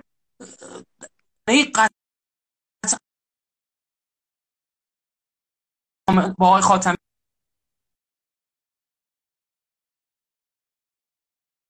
آقای خان در انتخابات. و دوم خرداد رو حماسه دونستن. زاده این لایو الان صدا من میشنوید؟ بله شما صدا من میشنوید. بله یه لحظه قطع شدیم بفرمایید. بله بله. عرض می‌کنم میگم ببینید امکان نمایندگی سیاسی برای جریان های مختلف سیاسی یه مطلبه. نتیجه انتخابات یه مطلب دیگه است. ببینید آقای, خا... آقای خامنه ای آیت الله خامنه ای و بسیاری از بخش های جریان انقلاب شاید با سیاست هایی که آقای خاتمی در طول هشت سال ریاست جمهورشون موافق نبودن ولی حضور آقای خاتمی در انتخابات و اتفاقی که افتاد با حضور ایشون به نفع انقلاب بود در مجموع. پس بحث سر این نیست که بگیم چون اون دفعه رد صلاحیت نکردیم این مملکت اینجوری اداره شد. مشکل این که آقای در واقع گناه این که آقای روحانی بر من به این شکل بپرسم حالا بالاخره می‌خوام بحث دو طرفه شد. اینا میگن که شما حرف درسته. شما از منظر حکمرانی نگاه می‌کنی. میگه آقا اگر 92 یکی مثل روحانی نیامده بود اون 88 و اون دعوا تموم نمی‌شد. حتی اگر حق با 88 یا نبود حتی اگر حق با جنبش سبز نبود خب. ولی باید این تقسیم بشه. در واقع مصلحت نظام متفاوت از حقیقت تدبیر رهبری بود. بله. تدبیر رهبری بود. تدبیر بود. مسلحت نظام متفاوت از حقیقت شر و مسائل دیگه است. و شما میگی که شورای نگهبان الان این مسلحت حکمرانی رو زیر پا گذاشته و مسائل دیگه اینا می... به شکلی طرفداران شورای نگهبان میگن آقا اصلا شما درست میگید. ولی اسم از شورای نگهبان نه تشخیص مسلحت. آقای خامنه ای اگه دنبال نگران مسلحت نظامی حکم حکومتی بده. اگر چند بقیه ارکان نگران برن دخالت دیگه کنن. ما وظیفمون بوده که مثل چند مثل حقوقدانا ما کوری مثلا فرشته یا عدل جلوی دادگستری هم چشش بسته است. ما مثل ربات فقط قانون رو تطبیق میدیم. امنیتی ها به ما گفتن که فلانی دخترش فلانجا بوده خودش هم فلانجا بوده. ما بر این اساس و این معیارها رد کردیم.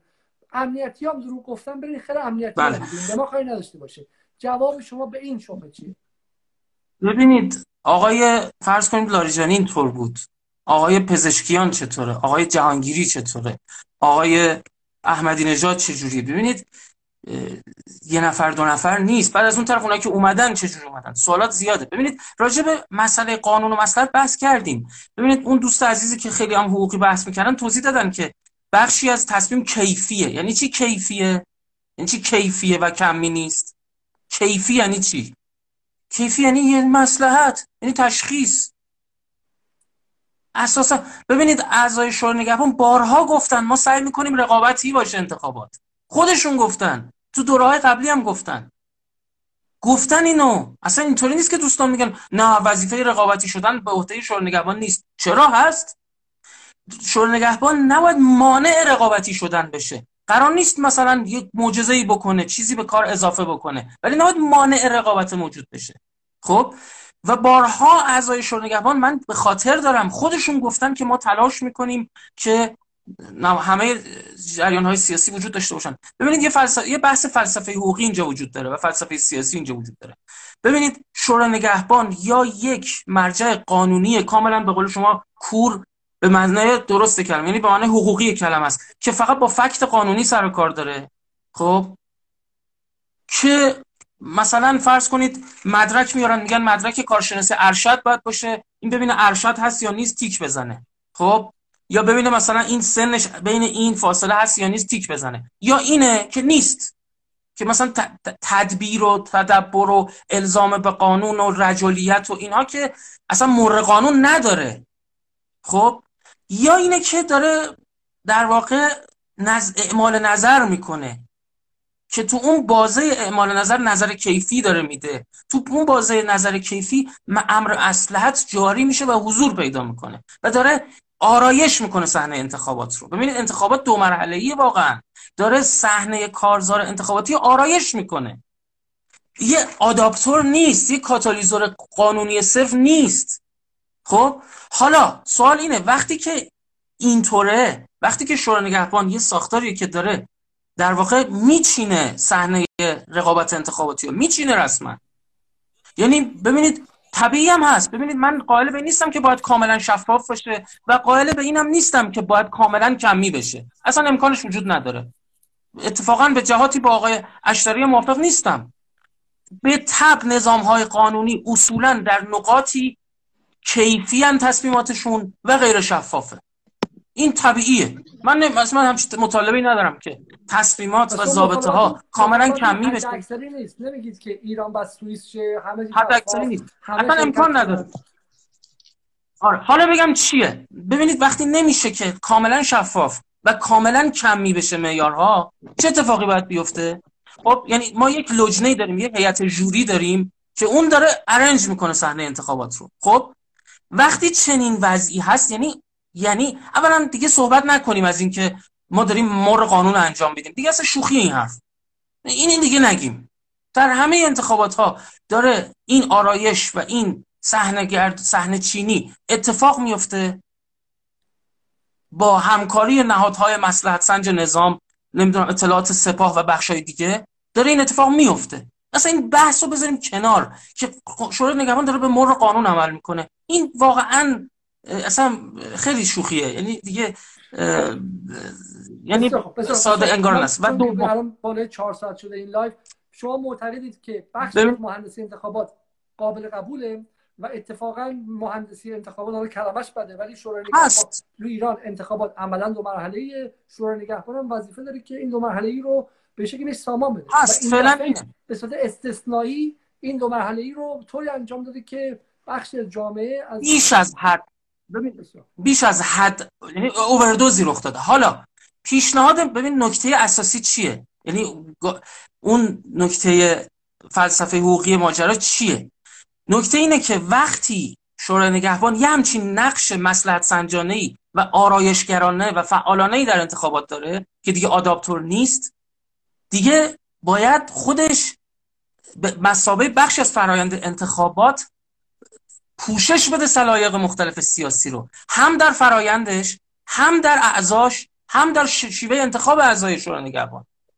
نمیشه که تو بخشی از انتخابات حضور داشته باشه شورای نگهبان ولی تو خود انتخاب اعضای شورای نگهبان توی فرایندهای تصمیم گیریش سلایق سیاسی مختلف و اقلانی مجموع اقلانیت سیاسی جمهوری اسلامی حضور نداشته باشه. ببینید اگر یک نهاد حقوقی آداپتور صرف بود نیازی به این در واقع این نبود که یه هیئت منصفه باشه که جناهای مختلف توش نظر داشته باشن. ولی حالا اینطور نیست. اصلا کسی این حرف نزنه که شورای نگهبان وظیفه قانونی خودش رو به صورت که ماشین قانونی انجام میده. کسی این شوخی رو نکنه با ما. اصلا همچین ماشین قانونی وجود نداره. اصلا شوخی این حرف. این توهین به شورای نگهبانه. خب؟ و اگر قراره که اینجا مداخله گری و نقش آفرینی بکنه باید بتونه سلایق مختلف سیاسی رو در همون مرحله پوشش بده. در در واقع در شکل اعضا ترکیب اعضا در شیوه تصمیم گیری در شما منعقد شد. من از آقای جعفری چند بارم بهشون پیام شخصی توی واتساپ دادم و خواستم که اینستاشون ریستارت کنن که بتونم بیام بالا نزدیک. 20 بارم من آقای جعفری دوباره دعوت کردم. خیلی کار شاق و طولانی و به شکلی مستهلک کننده این برنامه اینستا بیش از یه مهمون. و اگر حالا تونستن این کار انجام بدن که هیچی وگرنه من چند تا از کامنت ها رو می‌خونم و لایو امشب رو تموم می‌کنیم. انشالله در شبهای آینده من بتونم این بحث رو ادامه میدم. چون به نظر میاد که سوال خیلی خیلی مهمی. ما فردا با یکی از نامزدها هم گفتگو داشتیم برای برنامه های جدال. برای من شخصا گفتگو رو سعی می‌کنم کنسل کنم چون معتقدم تا این شبهات ذهنی جامعه برطرف نشه به شکلی بحث من یه نکته من یه نکته خیلی مهمه بگم. یه نکته آقای دوستمون گفتن که به نظر من اینجوری دفاع نکنن از نامزدهای انقلابی. اینجوری دفاع نکنن بهتره. گفتن که صحبت های آقای رئیسی ببینید نگاه کنید ما تا کجا باید توجیه بکنیم. گفتن صحبت های آقای رئیسی مصرف رسانه‌ای داره.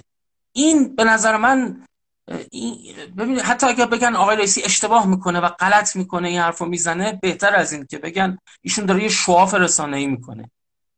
واقعا آقای رئیسی حیثیتش لکهدار شده و پیروزی شرافتمندانش داره تبدیل به یک در واقع انتصاب بیارزش و غیر قدرتمند و غیر نیرومند میشه. می‌دونید شما رؤسای جمهور در ایران به, به پشتوانه رأیشون می‌تونن کنشگری سیاسی بکنن.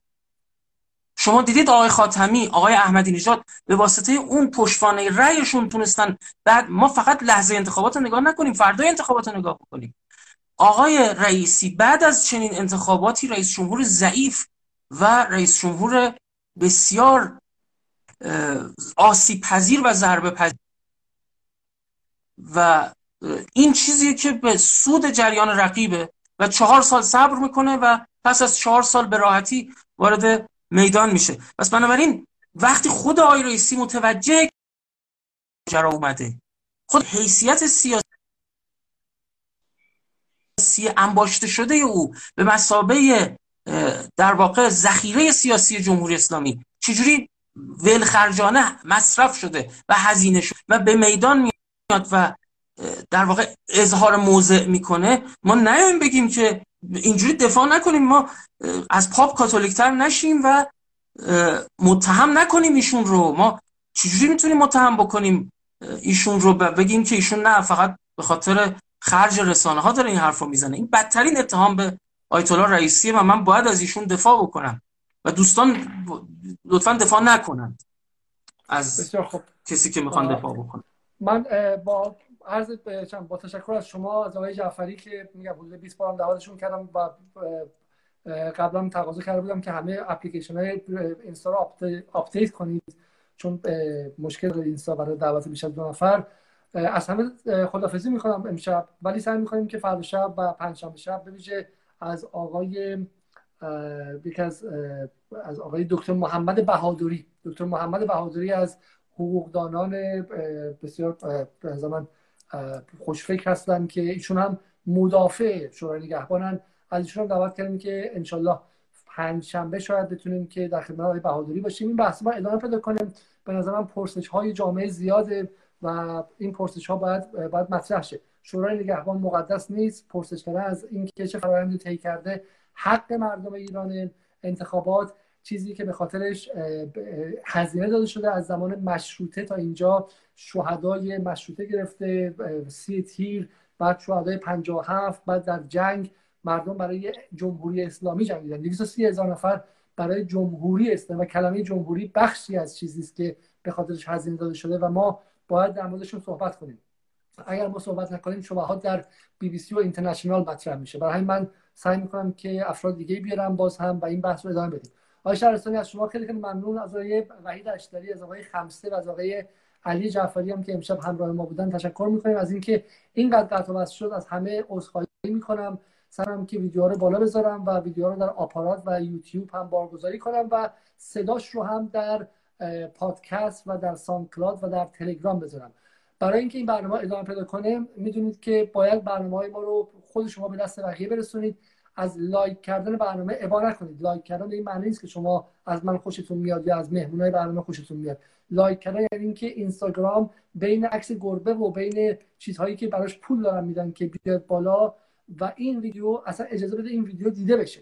کامنت گذاشتن شما لایک گذاشتن شما اجازه میده اصلا ویدیو دست شما برسه. اغلب ویدیوهای من در یک سال گذشته اینستاگرام به بیش از سی هزار نفر نفرستاده. یعنی از 230 هزار نفر افرادی که صفحه من دنبال می‌کنن اینستاگرام من رو از 190 هزار نفرشون محروم کرده. برای همین به اشتراک بذارید به بقیه معرفی کنید برنامه ها رو. هدف جدال نه دفاع از شورای نگهبان نه حمله به شورای نگهبان نه دفاع از این کاندیدا نه از اون کاندیداست هدف ایجاد بستری برای گفتگو بین همه و به خیر و ممنون از این که تا این لحظه با حوصله و صبر کنار ما بودید.